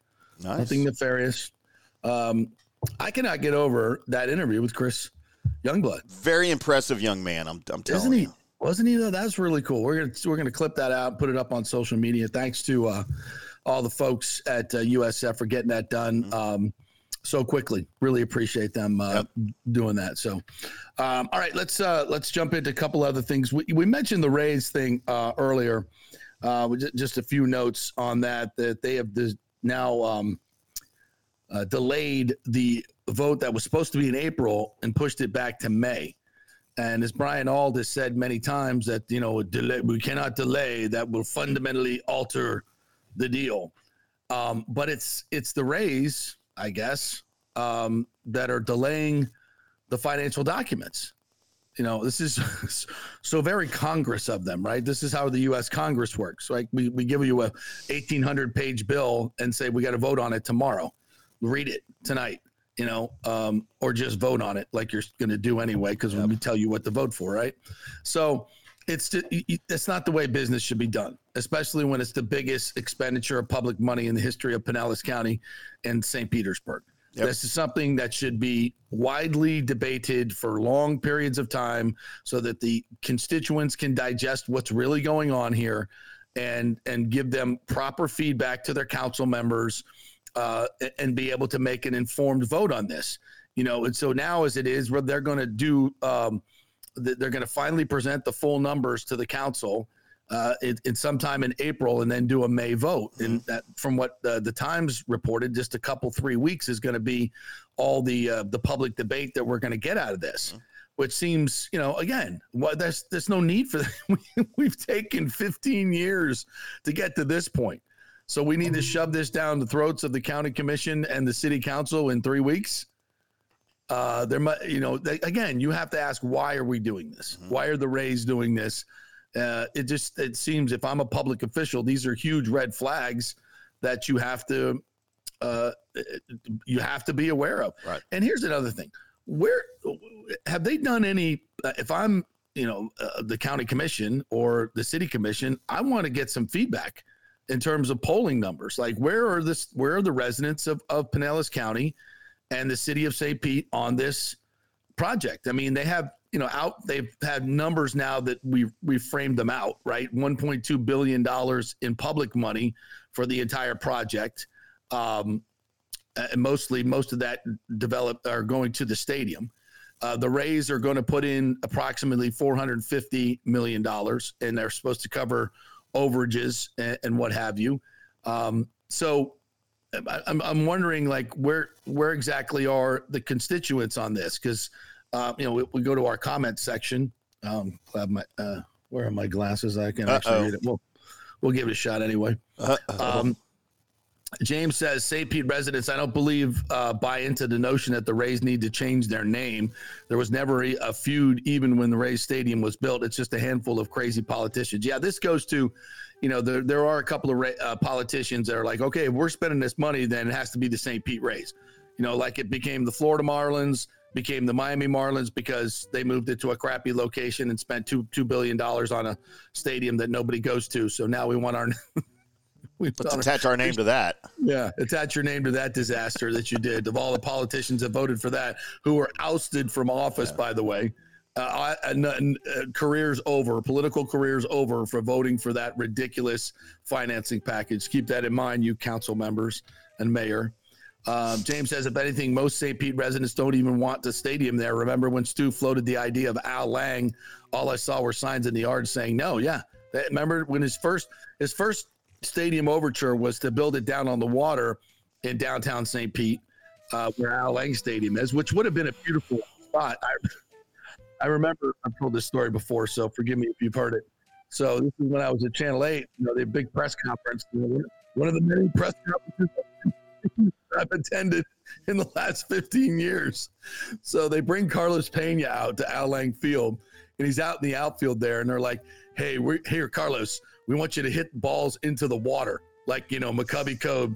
So we're gonna throw you a few, you know, soft toss pitches. Just whack them into the water. Eh, you know, seems like a good idea, except the fact that you know, you know, it's it's not you know a real. He's in the outfield. It's not from a pitcher's mound. Some guys like soft tossing the ball to him, and he's popping it up, fouling it back. He can't. He can't hit one into the water. It's a backfire right there. And I'm like, you know, this is kind of like uh, this is what this idea is all about right here. Is, it's a foul ball. It's a foul ball. I I got to get Carlos Pena on the show one time and see if he remembers that. He he'll, he'll probably laugh so hard. Yeah, and it was and it was yeah, it was very uh apropos. It was a complete disaster. So all the St. Pete residents put up signs like not not on my lawn, no stadium, no stadium downtown, no on the waterfront. And, and that's you know honestly that's kind of been the way St. Pete has treated the Rays. It's always been it at least to me um, you know, a, a, stadium in the middle of a place that nobody really gives a rip. You know, it's Yeah. you know, this downtown St. Pete is is about eclectic uh, music places and great restaurants and you know small dive bars and and you know Jannus Landing, little cool little concert spots. It, it's just it's just a different vibe. And Major League Baseball is not fit there. Right. And, and like it just doesn't fit the vibe. If, if you agree, disagree, let me know. Um, I mean, it's one of the many reasons I don't think they should have it there, but whatever. Um, One of yeah. I mean, yeah, I mean, if the people around it don't go, that should give you like, you know, some thought. Uh, Kevin Reeves says uh, Tampa has 25 plus years to come up with acceptable stadium plan. Couldn't pull it off. After Ray J, no public money for a new stadium any kind will get public approval. By the way, good morning. Good morning, Kevin. Um, I'll say this. Um, it hasn't been 25 years for Tampa to to get it together. They had a small window um, when they said we're going to allow Hillsborough County to look at it. Now it was a couple years. I, that is true, but the Rays did not engage for a long, long time in that process. And once they did engage, they came up with a great plan in 2018. um, raise 100, the whole nine yard, plenty of corporate support. They came up with a great plan. Now, I will say, I will admit that their financial plan was not the most polished in the world. Ken Hagan will admit that as well. But rarely is this financial plan polished that they came up with in St. Pete? No, it's not. It's not even close to polished, and it's way overpriced, by the way. Polished terms of- turd. yeah, that's exactly what it is. So, I mean, a lot of this stuff that that has come from false narratives that the Times have printed over the last five or six years, um, and, it, and a lot of it's just untrue. Like they constantly say there was no corporate support, completely untrue, completely one hundred percent untrue. I have documents that will show you there was 115 million dollars in pledge support, and that was just the beginning of uh, a support. That was with no stadium plan. Okay, so and there was, you know, they did the press conference. Stu did it. Ybor City. There's a beautiful plan. We'd no place we'd rather be. The Rays will be here for generations to come. Oh, you want me to pay half? Forget it. Bad idea. You know what I mean? That's that's the way it went down. That's not Tampa's fault. And and the other part of this is it's it, in the last two years that they've been talking to Tampa, the Rays have not engaged in a in a in a fair way. And I know this for a fact. I know people have been part of this negotiations that they have not they have not bargained in good faith at all. And that is and Tampa and what Stu wanted from Tampa was a blank check. And they said, "No, we're not doing that. You want to partner with us? We'll partner with you, but we're not we're not just going to write you a blank check for 400 million dollars to do whatever you want to do. Yep. We're not doing that.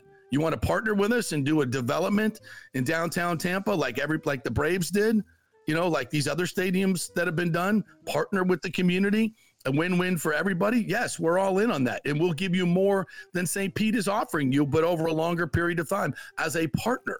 But Stu doesn't want that because he wants the money up front and he can get it from St. Petersburg and, you know, rob them blind and then sell the team and get the hell out. Tampa wasn't going to do that. So if you want to rip on uh, Tampa, Ken Hagan and the commissioners for not having a plan, oh, they have a plan. It's just not one that Stu wa- wants because he can't, you know, just take the money and run.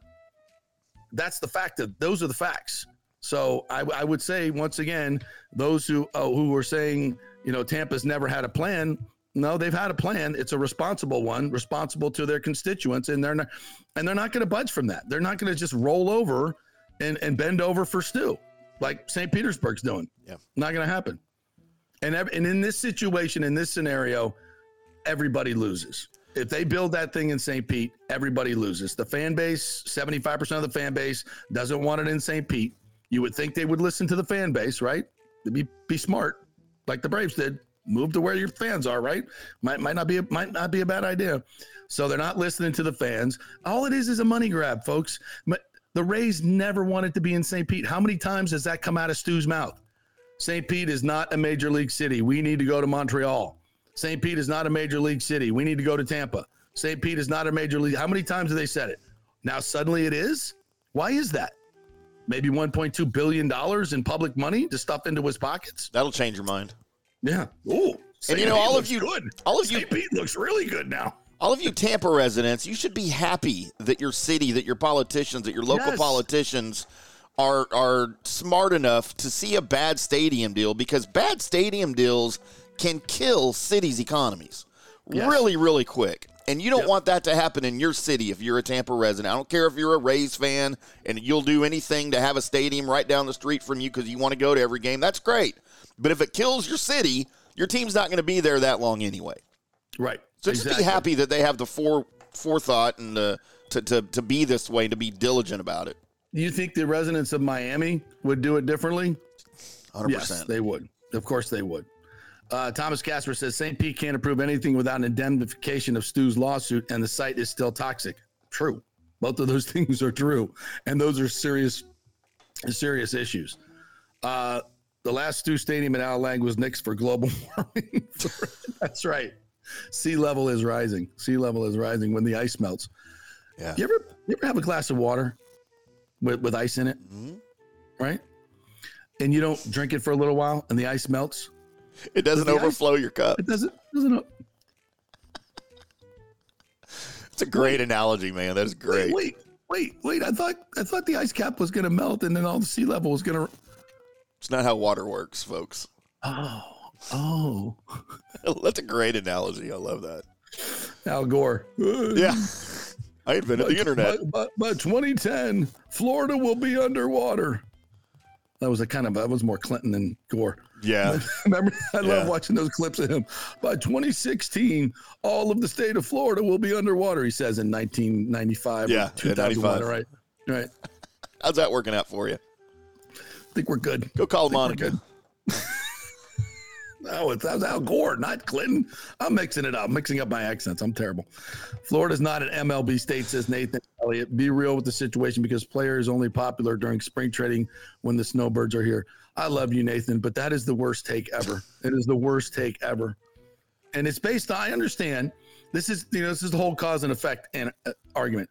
It's like you see this. You know, Miami does Miami doesn't draw well, and St. Pete and Tampa Bay doesn't draw well it's not because there's not a fan base here. It's because both teams and franchises have done this so poorly, like so ass backwards.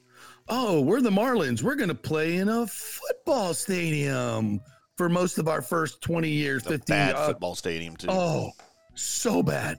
That configuration was like somebody came in and went, uh, okay, let's move this here. And I'm like, okay. And it's like, dumbest thing ever. Like, walk, I remember going to a baseball game there going, what the F is this? This is not, I mean, go to Fenway Park, go to Wrigley Field, and then go to what the Marlins did.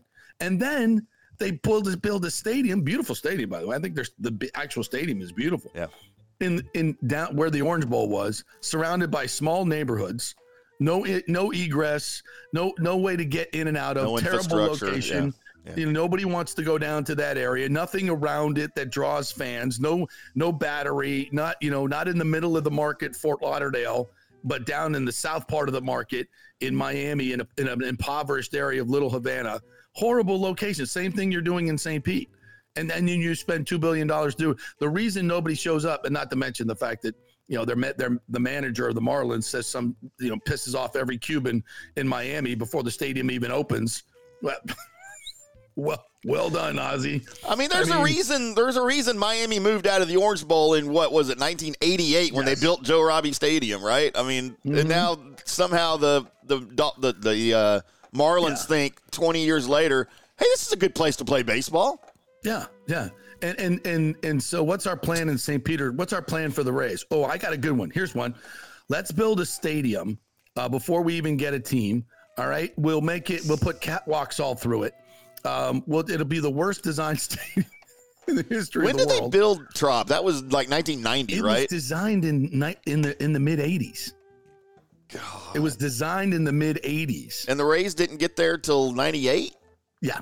and it was had to- open. before the Rays even moved in, they had to do a hundred million dollars of renovations just to get it right for major, just for get it right for Major League Baseball, or maybe not 150, 60, something like that. Right, right. They had to just re- uh, okay, now we got to do this, and it's still a disaster. The complete, it was obsolete the day it opened. Yeah. It literally was obsolete because Camden Park had already opened. Camden Yeah. Yards had already opened. I Yeah. think the same year. So the whole new, the whole new, you know, nostalgic ballpark, you know, thing started, and we're we're still back. Yeah, because you had like in and 94. opening a stadium. I think it was in 94. You had the ballpark in Arlington down here open. Right. You had Right. Camden Yards open. You had Jacobs Yeah. Field open in, in Cleveland, all like within a Yes. year or so of each other. This old, and you you're, you were getting away from the circular, you know, Busch Stadium and, and Three River Stadium. Counties, You- yeah, right. You're yeah. going to the old fashioned now. They're- yeah, they're really cool stadiums. And then the Trop opens, or whatever it was called at the time. Sun, another Sun Dome, right? It was the uh the Thunderdome. The Thunderdome. Thunderdome. Right. It was the God. Thunderdome, and in Tropicana Field. Yeah, so it was already obsolete when it opened, right? And then, so this is this is how we did it in in in Tampa Bay, and we put it on the edge of the market, the edge of the market, not even in the middle of the market, worst location you can have in the metro area, right? So we've done it all wrong, and then Yeah. we, you know, then we get two owners, two a hole owners. the first owner pisses off every business in Tampa Bay. You know, like walks into their boardrooms and pounds his fist and demands these that every corporation buy tickets. Embarrasses people at, at, at the luncheon, you know, all over at the Chamber of Commerce luncheon and threatens everybody there to buy season tickets. Just a real warm and fuzzy Vince Naimoli. So bad that they had to get him out because he pissed off so many people. They bring in Stu Sternberg, who, you know, got the team to win did a lot of good things, brought in the new the new Wall Street way of running things. But the problem with Wall Street is you're you're, you're treating your players like commodities and you're buying and selling them. And, and but that's not how baseball works. Fans want to get attached to players. They want to have favorite players. You keep your players. That's how baseball works. But they didn't do it that way. Now they win games but there's no attachment to the team because the players come and go so quickly. And then the owner uh, blames the fans for not being able to, to spend money on payroll because they don't show up in your terribly located stadium or terribly located crappy stadium.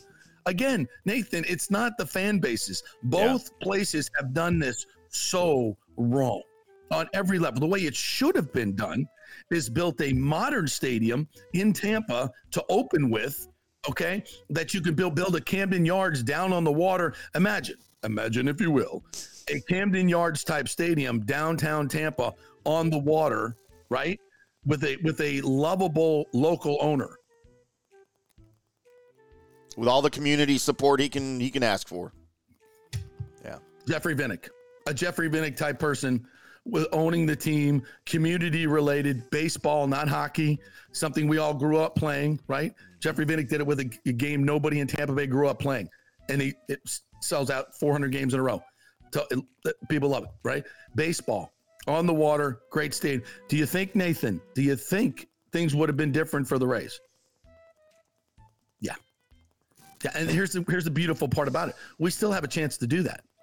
Still have a chance to do that, but we have a greedy owner that wants to suck every penny out of the sale of this team if he sells it, or take this terrible stadium deal for the for the city and for the fan base so he can enrich himself even more.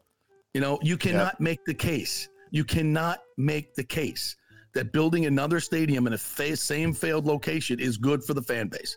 And Rob Manfred freaking knows that. Shame on you, Rob Manfred, for coming on and saying, "Oh, well, this will change the dynamic."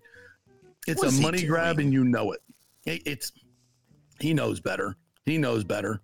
I think you know maybe he's just t- you know toeing the company lines too. He's like, all right, I'm trying to sell the team.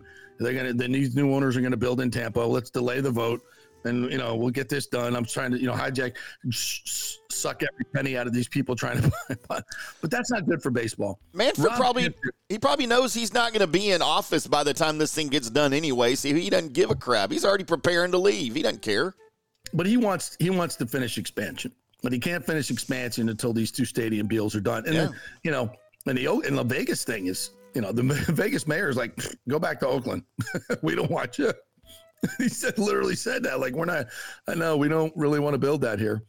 Uh, so I know, and then Manfred's like, oh, they'll they'll be fine. They'll get it done. Really?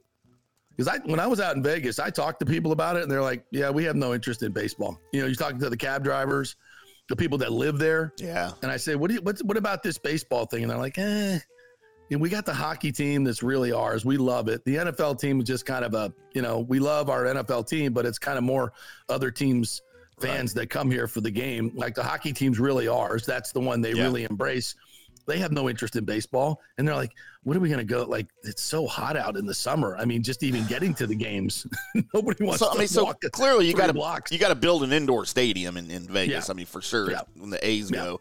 But the a's are drawing 4000 people a game in oakland. Surely you can get 5000 people a game right in vegas? I mean or 10 yeah, I, I, think they'll draw. They'll draw more, but will they? they will. You know, again, it's 81 games. You know, Vegas. These casinos can buy their luxury boxes for bat, for hockey and uh, and football, and they can put all their clients up in. You know, 81 games. I, I guess every casino will have a box, but you know, and I don't know. I, I just don't. I don't think it works like the other sports. I think. Yeah just because the, the season's so long. Yeah, it's just I, yeah, exactly. And it's in the summer. Like people don't want to go outside in summer, even to go to the, you know, even to walk, you know, walk from your car to the to the stadium. It's a, it's 125 degrees. Dude, I was in By Vegas. I was in Vegas in 1991 for a trade show. You know, wearing a suit, right, doing an electronics trade show for the company I worked for. I can remember, and it was the first weekend the Mirage was open because we stayed there. The very first weekend, saw the volcano go off for the first time ever. Nice. So I'm outside the convention center waiting for my cab to take me back to the Mirage. It's four o'clock in the afternoon. Wearing a suit, nice leather shoes, right? I can't stand in one spot with my shoes on because it's burning my feet. and I look down on, and I got my suit coat on still because I got my lapel badge. I look down, and the corners of the the plastic badge are curling up because of the heat coming up. It's like it's melting on my body, and I was like, I'm never coming back here again. I mean, I have them obviously. I got off the plane in was it June? What was that last year? Whatever it was in the summer. I got off the plane at 10 o'clock at night. I walked out to get into my Uber. It was 112 degrees Yeah, at 10 o'clock at night. dude, that's Dallas though in the summertime. I'm like, are you effing kidding me? Like you walk outside and it's just like you're literally walking into an oven. First of all, you're gonna. What's the cost in cooling a baseball stadium for for 81 home games? Like, Yeah. holy shiz, you know. And you're not, and you know, even if it's Vegas. I don't know if you're going to do a lot of concerts in the baseball stadium there and do uh, extra baits because I got a sphere. I've got 1,700 other concert venues. I got T-Mobile Arena. Yeah. I got the I got Allegiant Stadium. I got you know so on.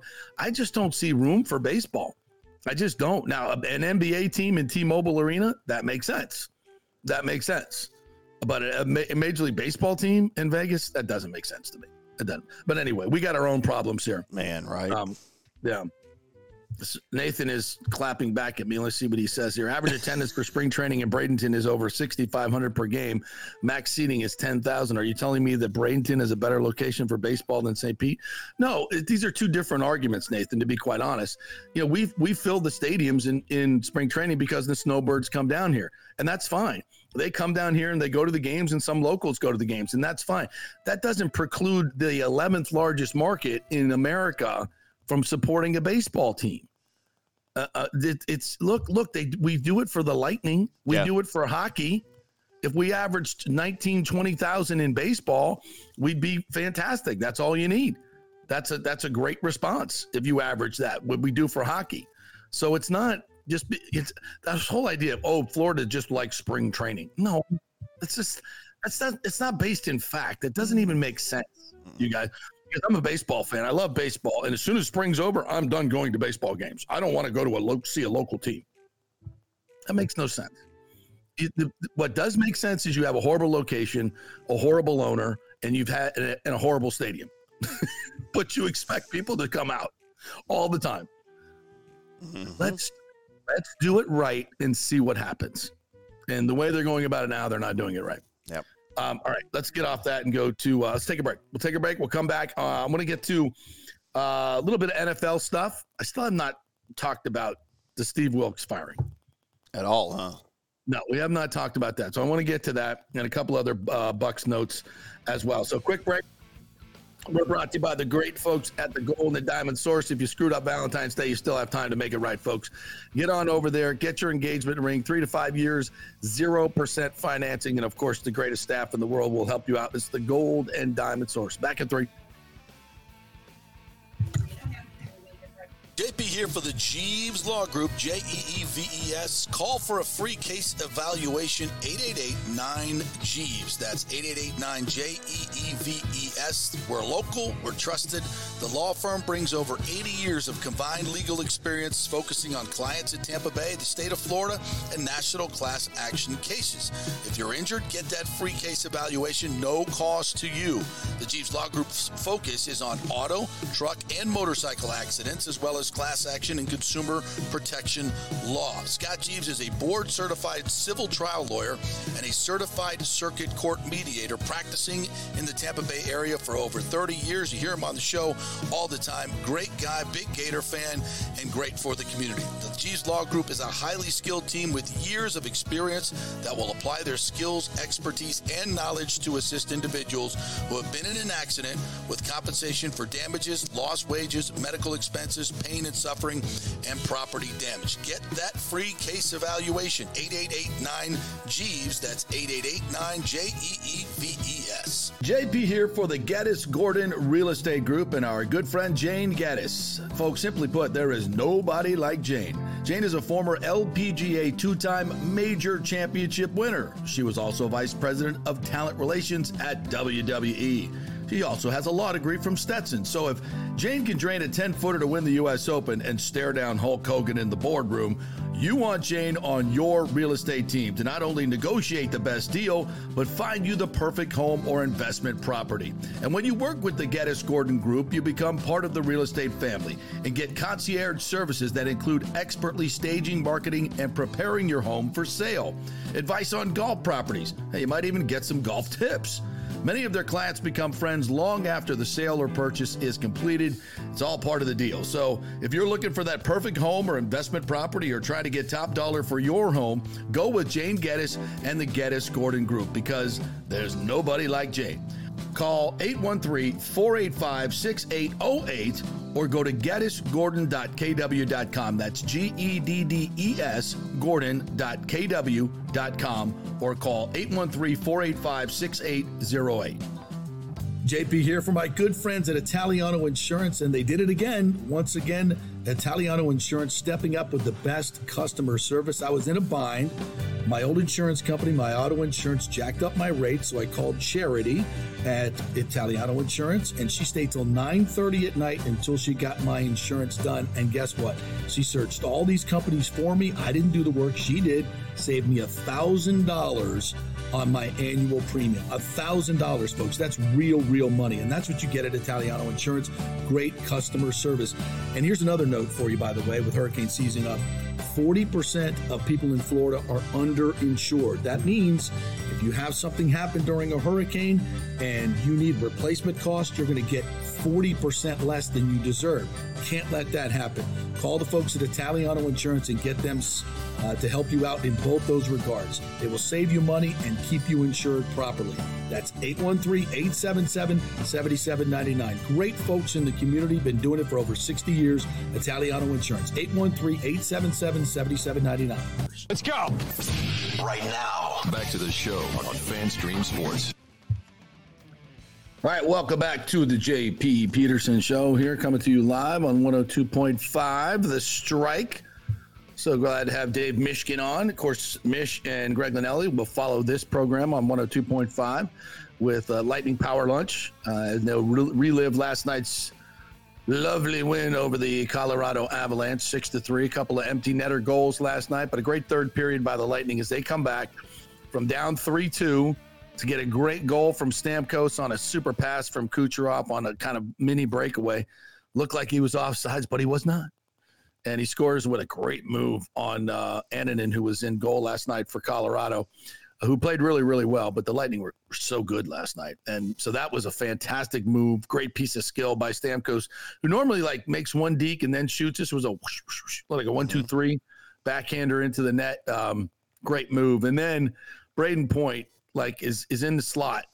He gets the pass. I think it was Hedman and Stammer did a great job of keeping it, keeping the play in the zone and they get it down to point, and the defenseman comes to him, and Annunen comes in to shut him down on the backhand. But instead of flipping it up into the goal or taking a shot, point with his back to Kucherov, his back is behind him, and he's going to the backhand, just flips a no look backhand pass right to Kucherov, who's at the back door, and he just calmly just stops it with his skate, puts it on his blade, pops it in. It's just like those guys are good, aren't they? Oh, I, I, I said this on a post game show last night. I said, people, like, do you know what you're watching here? Like, do you have any idea what you're watching here? This is like 1980s Oiler stuff.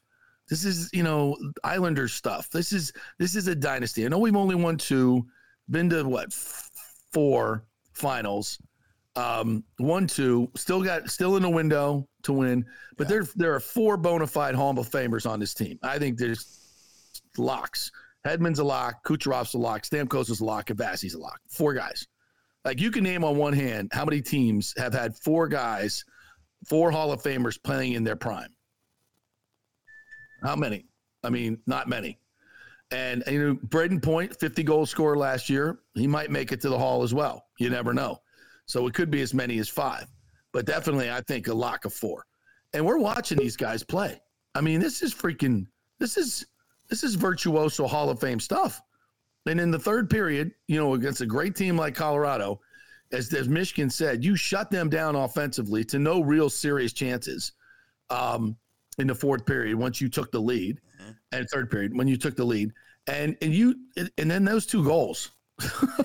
that's that's not normal, folks. This is crazy good stuff, and that's why we, people love the Lightning. Absolutely love the Lightning. All right, little NFL stuff for you. Um, I couldn't believe this, Timmy, when I saw it. When I came across the wire, like Steve Wilks fired. I was like, wait, what? Did they get that wrong? Shouldn't they have fired the offensive coordinator Or the head coach?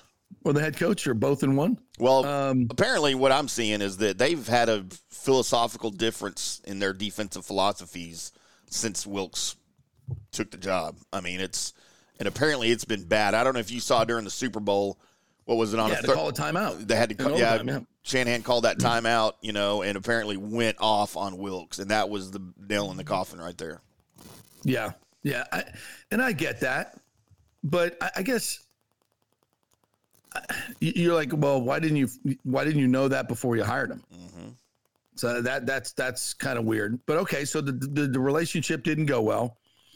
Um, and and things like like this can never end well. I want to say, well, why didn't you? You know, I I, I don't know. Maybe I wanted a uh, a news conference where where Shanahan and all the times he did it, you know, he comes out and says, look, Steve Wilks is a great defense coordinator. You know, he look at the numbers this year. He did a fantastic job. Um, you know, the playoffs, we didn't get it done. And a lot of that's my fault. A lot of that's my fault. I screwed these things up. And I screwed up the clock. I screwed up. I should have used my timeouts at the end of the first. The three blunders of Shanahan. The three blunders of Shanahan. Coming to a record store near you. Love it. Um, Still have record stores? they might. They might. Um, I don't know if that that song will ever get produced, but I did write it. Um, so I mean, he it, come out with the news conference and, and and mea culpa all the crap that you did, and then say, "All right, we are parting ways with Steve Wilks because we have a philosophical difference. We did not mesh well as uh, as coordinators this year." and it's not his fault. The Super Bowl is not his fault. I'm not scapegoating him. I made way more mistakes than he did. We just, you know, we just have different philosophies. So we're gonna we're parting ways.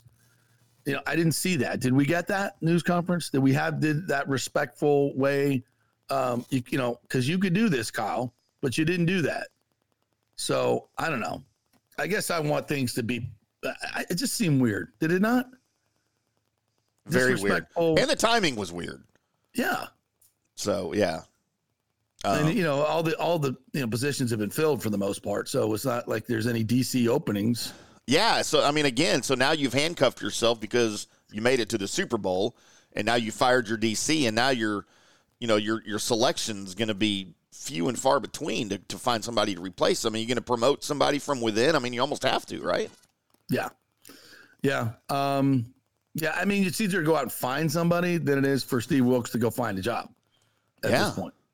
You know, and and I, I think he got a raw deal in uh, in Carolina. So Yeah. you know, I'm look. I, I'm not one to play the race card on these things, um, you know, until there's actual evidence of that. But if I'm Steve Wilks, it's hard not to. It's hard not to. You might go the I route mean, of I- Brian Flores, huh? Yeah, I mean, I, I look at what the job he did in Carolina was a hell of a lot better than the job Matt Rhule did. Yeah, Like, not even close. Not even close. yeah. And if you ask me to pick between Steve Wilks and, and Dave Canales, the new Panthers coach, I take Steve Wilks. Oh, right there with you. So if, if I'm Steve Wilks, I'm like, what the F? There were eight openings for head coaching jobs, which I didn't get a shot to get those. Now I'm sitting out here, you know, he'll be well compensated. I mean, he's not, you know, he ain't hurting for money. He's Yeah. not like he's out on the street, you know, with a with a tin cup. You know, he'll be fine, but it just it's a little disrespectful. I think um, I would have handled it a different way if I were Kyle Shanahan, especially given the mistakes that he made in that Super Bowl. It just I just didn't think it was was handled very well. Yeah, I mean Shanahan obviously made more and farther, far agree, more egregious mistakes than Wilks did. Hell yes. And Shanahan knew what Wilks, you know, game plan was going in. You had to approve it. You were in on the meetings. I mean, you're the head coach, so you knew what he was going to do. But you're the one that screwed things up. Why aren't Why aren't you at? And I can't believe more people aren't talking about Shanahan losing his job. I don't know why that's not a thing. I, I agree with you. I mean, because again, these are not these are not like, you know, 50-50 calls, in my opinion. Like the, the overtime call and, and people who are I'm sorry, people who are trying to defend that, oh no, that, the analytics say that is the, the that is to me the a a one perfect example of why analytics suck. Mm-hmm. You can do all you can run all the numbers you want to run, but situations matter, especially in football, because it's an emotional game. It's a game of momentum, and none of that is taken into consideration when you do analytics. They're they're pure, purely numbers. You know, you can't. You know, how tired is your defense? How how long is the break between you know the end of the game and and going on defense was significant. It wasn't like you were putting them right back out there. Both defenses were tired, by the way. Um, so, it, but the the idea of knowing what your opponent did and you being able to utilize a fourth down, I mean, just by the numbers, it's a twenty five percent better chance of getting a first down. Just in terms of pure strategy, though, it's so easy. It's so much easier when you know you have four downs as opposed to three downs, and it came into play. Yeah, it came into play on both sides of the ball. And, and I say this, and I don't think people understand this, Tim. The, the Chiefs knew already knew what they had to do on fourth down, on fourth and one. There was never a moment where they had to say, "Oh, should we go for it or not?" Nope. all your focus is directed on how to get the one yard. You know, everything is there's no there's no other thought process going on on the sideline. Think about that. What a huge advantage. Even calling plays, you know, on a third and three, you got two downs to get it. Yep. And then think about it from from the 49ers standpoint. They had a fourth down call they decided to kick a field goal. Had they known, had there been no decision to make, number one, you might have made it. You might have scored a touchdown because you're at the nine yard line. Yeah. You might have got the first down. Plus, they had to they had to defend the touchdown and the first down line, which makes it more difficult. But the biggest thing is there was never there would never be a moment in the process where you should we go or not. You already knew. That's the advantage of, of having the ball second. It's a humongous yep. advantage. That's why nobody in college football ever takes the ball. Yeah. And I, I know it's different, but it's not different in the initial call. Not with strategy, it's not. Yes. And the whole idea when you go third, you have, you don't, you weren't getting the ball anyway. And you should have predicted that you should know that you're there's a chance that you're not going to get the ball the third time even if your reasoning says well then it becomes a field goal game you want it a third time that is such that is a, such a reach compared to this strategic yeah shanahan completely screwed the pooch and we're not even talking about his lack of timeout usage in the first half which is again a no brainer that is creating a turnover for your team as a coach by getting an extra possession. You, yeah. And all you have to do is use the timeouts that you're given. Didn't do it. Nope. Coaching malfeasance. Those three. Those are three blunders. You had to go for it on fourth down if you decided to take the ball. You shouldn't have taken the ball, and you should have used your timeouts. Those are not little things. Those are humongous things that in a three point game cost you the Super Bowl. And and Kyle Shanahan is now. And look, you can look at him and say, okay, if we lose Shanahan, who are we going to get? If we fire him, who are we going to get? Are we going to get somebody better? Or is it a better for us to just like say, Kyle, can you learn how to freaking win in these situations and do a better job? You could have promoted Steve Wilks. now you can't. Touche, my friend. Touche. Imagine John Lynch knocking on, going to the press conference where Kyle Shanahan's like, and he's like, uh, well, Kyle, actually, uh, uh, Steve Wilks is going to take your job because you're a moron. Because you're still a rookie Ooh. head coach, apparently. Wow, that would have been a little bit of. Um, all right. Also, Caitlin Clark last night. Did you watch that? I didn't watch it, but I saw the replays. Are you kidding me? You break the record by literally shooting from the logo. Oh, that's pretty awesome. I was like, it's pretty freaking awesome. This, I'm like, if this goes in, if this goes in, it, it, I'm like, that's how you broke the record. Are you flipping kidding me? Because it was all over social media after it happened, and I was like, what? no, there's no way. I mean, come on. And that thing was, and she shot that with such like, yeah, I'm making this. Yeah, Literally all the confidence from the logo.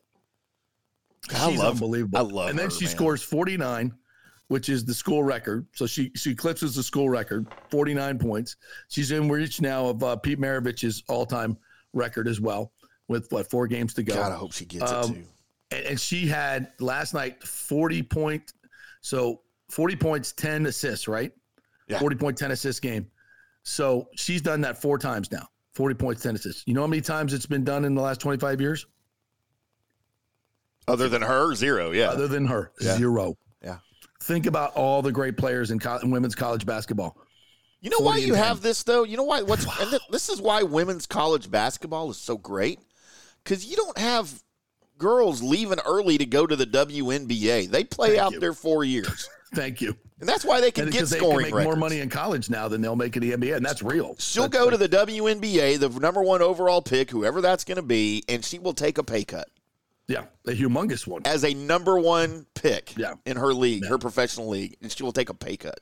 Well, actually, her salary will be a pay cut, but she'll still have she'll still have endorsement money. I would think anybody who's anybody who's endorsing her now through NIL Yeah. would be stupid not to continue that in her WNBA career, right? Yeah, but as Whatever far as her salary is. goes, her compensation from the Yeah. league, yeah, it's, yeah, I think they the, the rookies make like what sixty six thousand or seventy thousand. I was like thinking it was below more. the poverty line. I think right now with inflation. I thought it was more like sixty six hundred. No, it's more than I think they should get paid the same as the NBA players. I think the NBA should Yeah. take the money out of their coffers and pay the WNBA players commensurate to what they play the NBA players. or at least What do you think half, right? What do you think about that? At least half. NBA be like, oh, God, yes. You ima- what, women don't get equal pay NBA? can you what are we doing imagine? Can you imagine? What are we doing? Caitlin Clark coming out and her salary WNBA is ten million dollars a year? It's what LeBron's making God, I know. on a Wednesday. yeah, yeah, that's one game. that's one game for LeBron.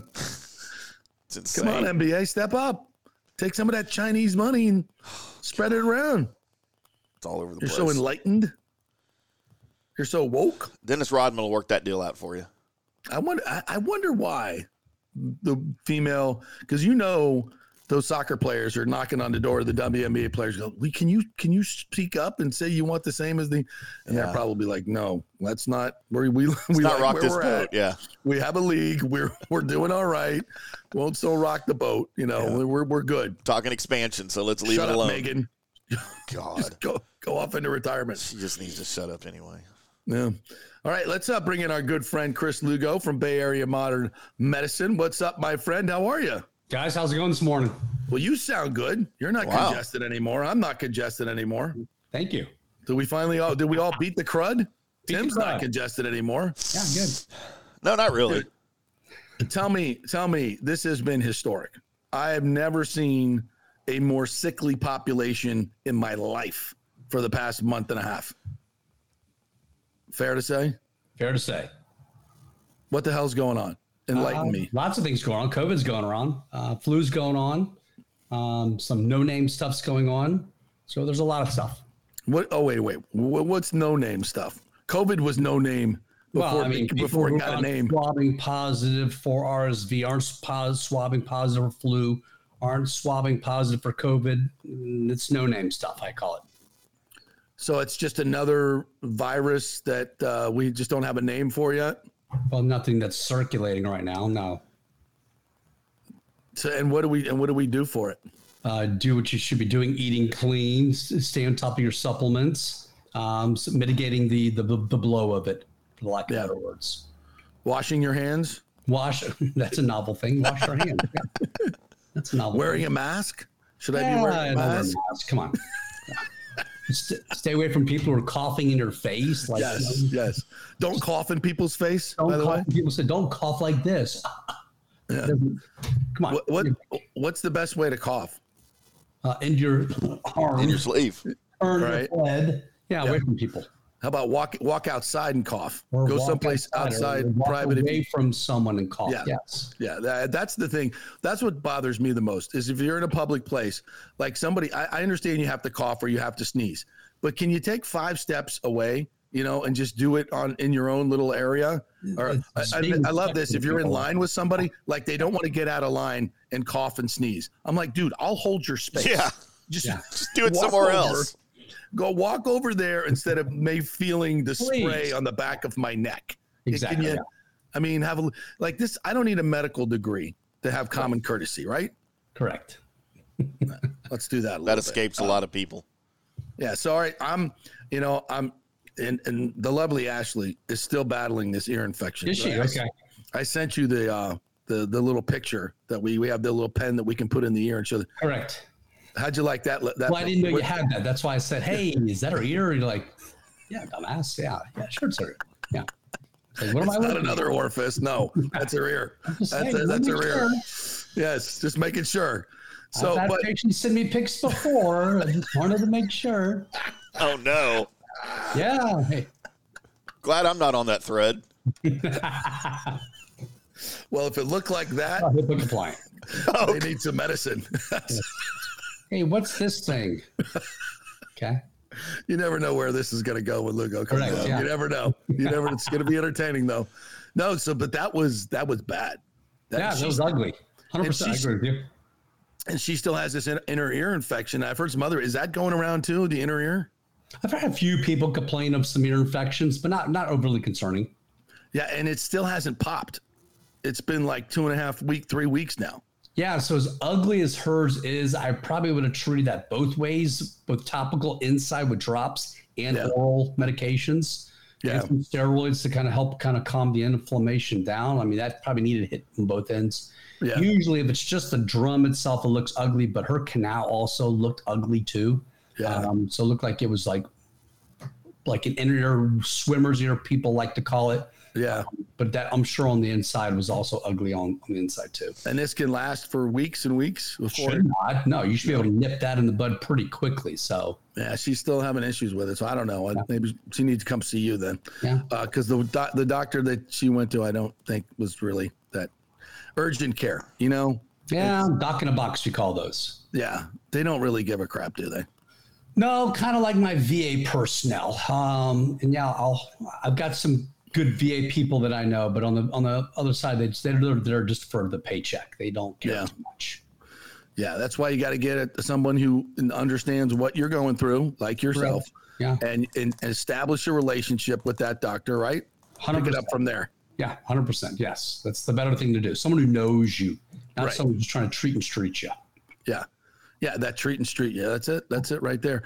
Hey, we don't talk enough about True Body. Uh, we do the spot on it, but you know, let me, you you get you, you see the real time results. Uh, tell the people a little bit more about that machine and what it's doing and what kind of results you're getting. True Body. So yeah, True Body is true as Cutera's True Sculpt and True Flex machine. The two different machines they combine them together to called True Body. They work. I don't call them miracles, but they they really do a great job. And I, I get a lot of people. Why don't you do cool sculpting? It's it's better, right? I'm like, no, it's an Allergan product, which Botox that's Allergan, right? So they've got a lot of money to to push that product. And the reason why I chose True Sculpt and True Flex is because they're different and the True Sculpt actually promotes collagen production. So everyone's ingesting collagen day, putting in their coffee and they're drinking. I'm like, why are you doing that? I want them to understand why they're doing. Well, it's for my skin. I'm like, well, there are a lot of assumption that's going to help build your collagen for your skin.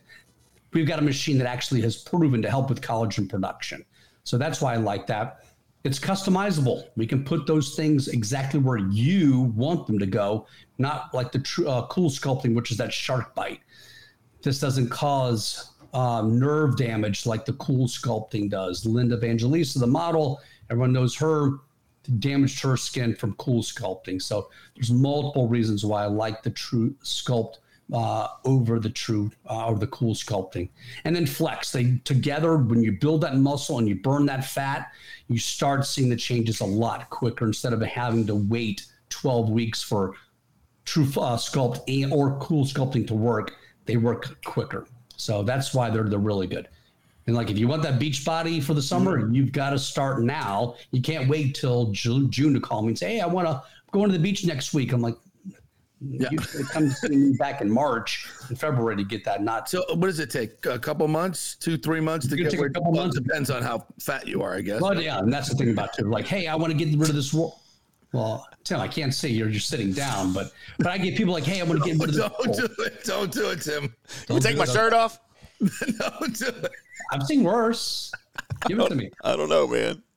But hey, we can put a finger under that. That's one treatment. If it's two fingers under that roll, that's going to be two treatment. If it's three fingers under that roll, that's going to be three treatments. So you, No. hey, how many treatments? Well, it depends on how many rolls you got, right? So Right. depends how deep that roll is. Yeah, and a lot of it's got to be realistic, right? Don't come to me, you know, 75 pounds overweight and expect the miracles from the machine. They don't do that. It's for that stubborn fat. I've lost that weight, but that thing won't go away. That's what these things are are definitely intended for. Yeah, it's good to know. Uh, and how do they get? Uh, they just go to the website, right? And Website, yeah, look at our own website. It's easy. You can do it on Friday night at 10 o'clock at night and having Yeah. call me on Monday morning. You can be booking when you're when you're when you're surfing the net. So B A And the other thing we, um, for nutrition and, and just in general, your diet, it, you know, beach season is coming up. Say you want to lose, you know, 10, 15 pounds. Um, first, the best way is to come in and see you, right? That's the Come and best way let's do, a, let's do consultation. Um, Look, my undergraduate degree is in nutrition. The difference between my undergraduate nutritional science and a dietitian is I chose to go to medical school. They chose to go to become a dietitian, and they are drinking the Kool Aid on the pyramid. I no longer drink the Kool Aid on the pyramid. It's not about the pyramid, but you got to start with good nutrition. You got to start eating cleaner. I don't like calling it a diet. Diet's bullshit. Uh, it's eating, it's a lifestyle change. Really and truly is what it comes down to. It's staying away from drinking a six pack of Coke every single day and Right. eating a bag of potato chips every single day. It's, it's the simple stuff. Really truly it is. And when you give that stuff up, that's when things start happening. All right, partner, BAMMC.com, Bay Area Modern Medical Center.com. That's Just it. BAMMC.com. Get your uh, appointment now and uh, while you still can, because you're getting busy. I know you're a busy Weight man. loss has been really busy. Everybody's been wanting the GLPs, and they, they really do help a subset of population.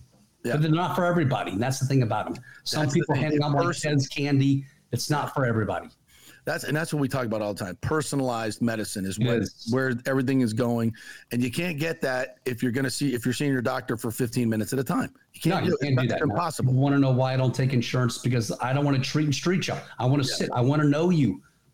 Yeah. That's the importance. Yep. And uh, and by the way, you can use your insurance to get all your labs done if you need to see a 100%. specialist, all that other stuff. But have someone, a concierge doctor like Chris Lugo, to direct your medical care and Who know who you actually are. yes. Yes. And when you get, you know, even when you get a little ear infection or whatever you get, Correct, yeah.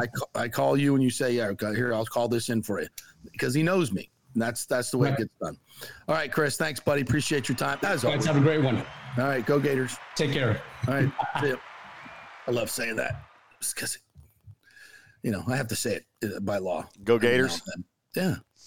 Man, I should have asked him because that's the first time I've been on with him. I meant to ask him about. Uh, Oh, why didn't you jump right I, there, I was man? thinking, well, y'all were talking about the body sculpting and stuff, and uh, We'll do it next week I then. need, I need to ask you about some supplements and stuff like that. Yes. Yeah. Uh, he's got me on uh, uh, quercetin, uh, vitamin C, vitamin D. Um, what else? Gosh, what else do I take? There's uh, bromelain, uh, and a lot of this stuff is is more for cold and flu season. And I did get the flu, uh, but I had it for about 24 hours. Yeah. That was it. And my congestion lingered for probably about a week and a half, two weeks.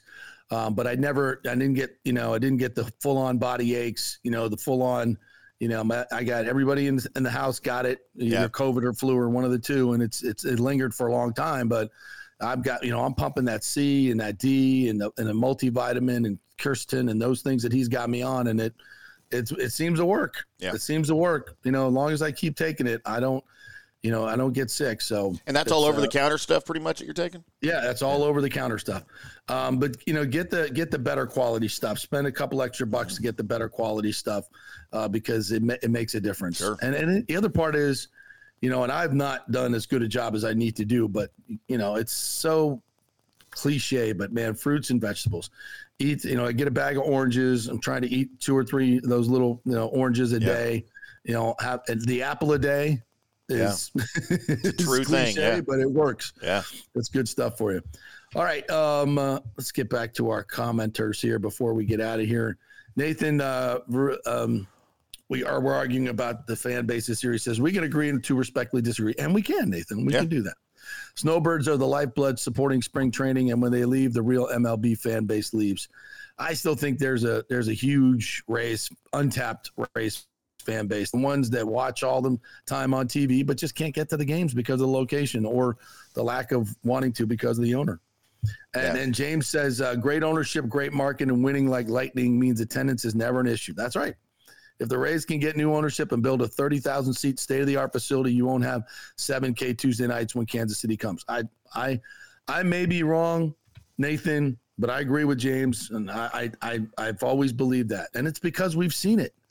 The Lightning did it, you know, and like I said, had we done it right from the beginning, and the team would have been on Tampa, and this, and this is the thing that you know, St. Pete people get mad, or the few people that care about baseball in St. Pete get mad at me for saying this.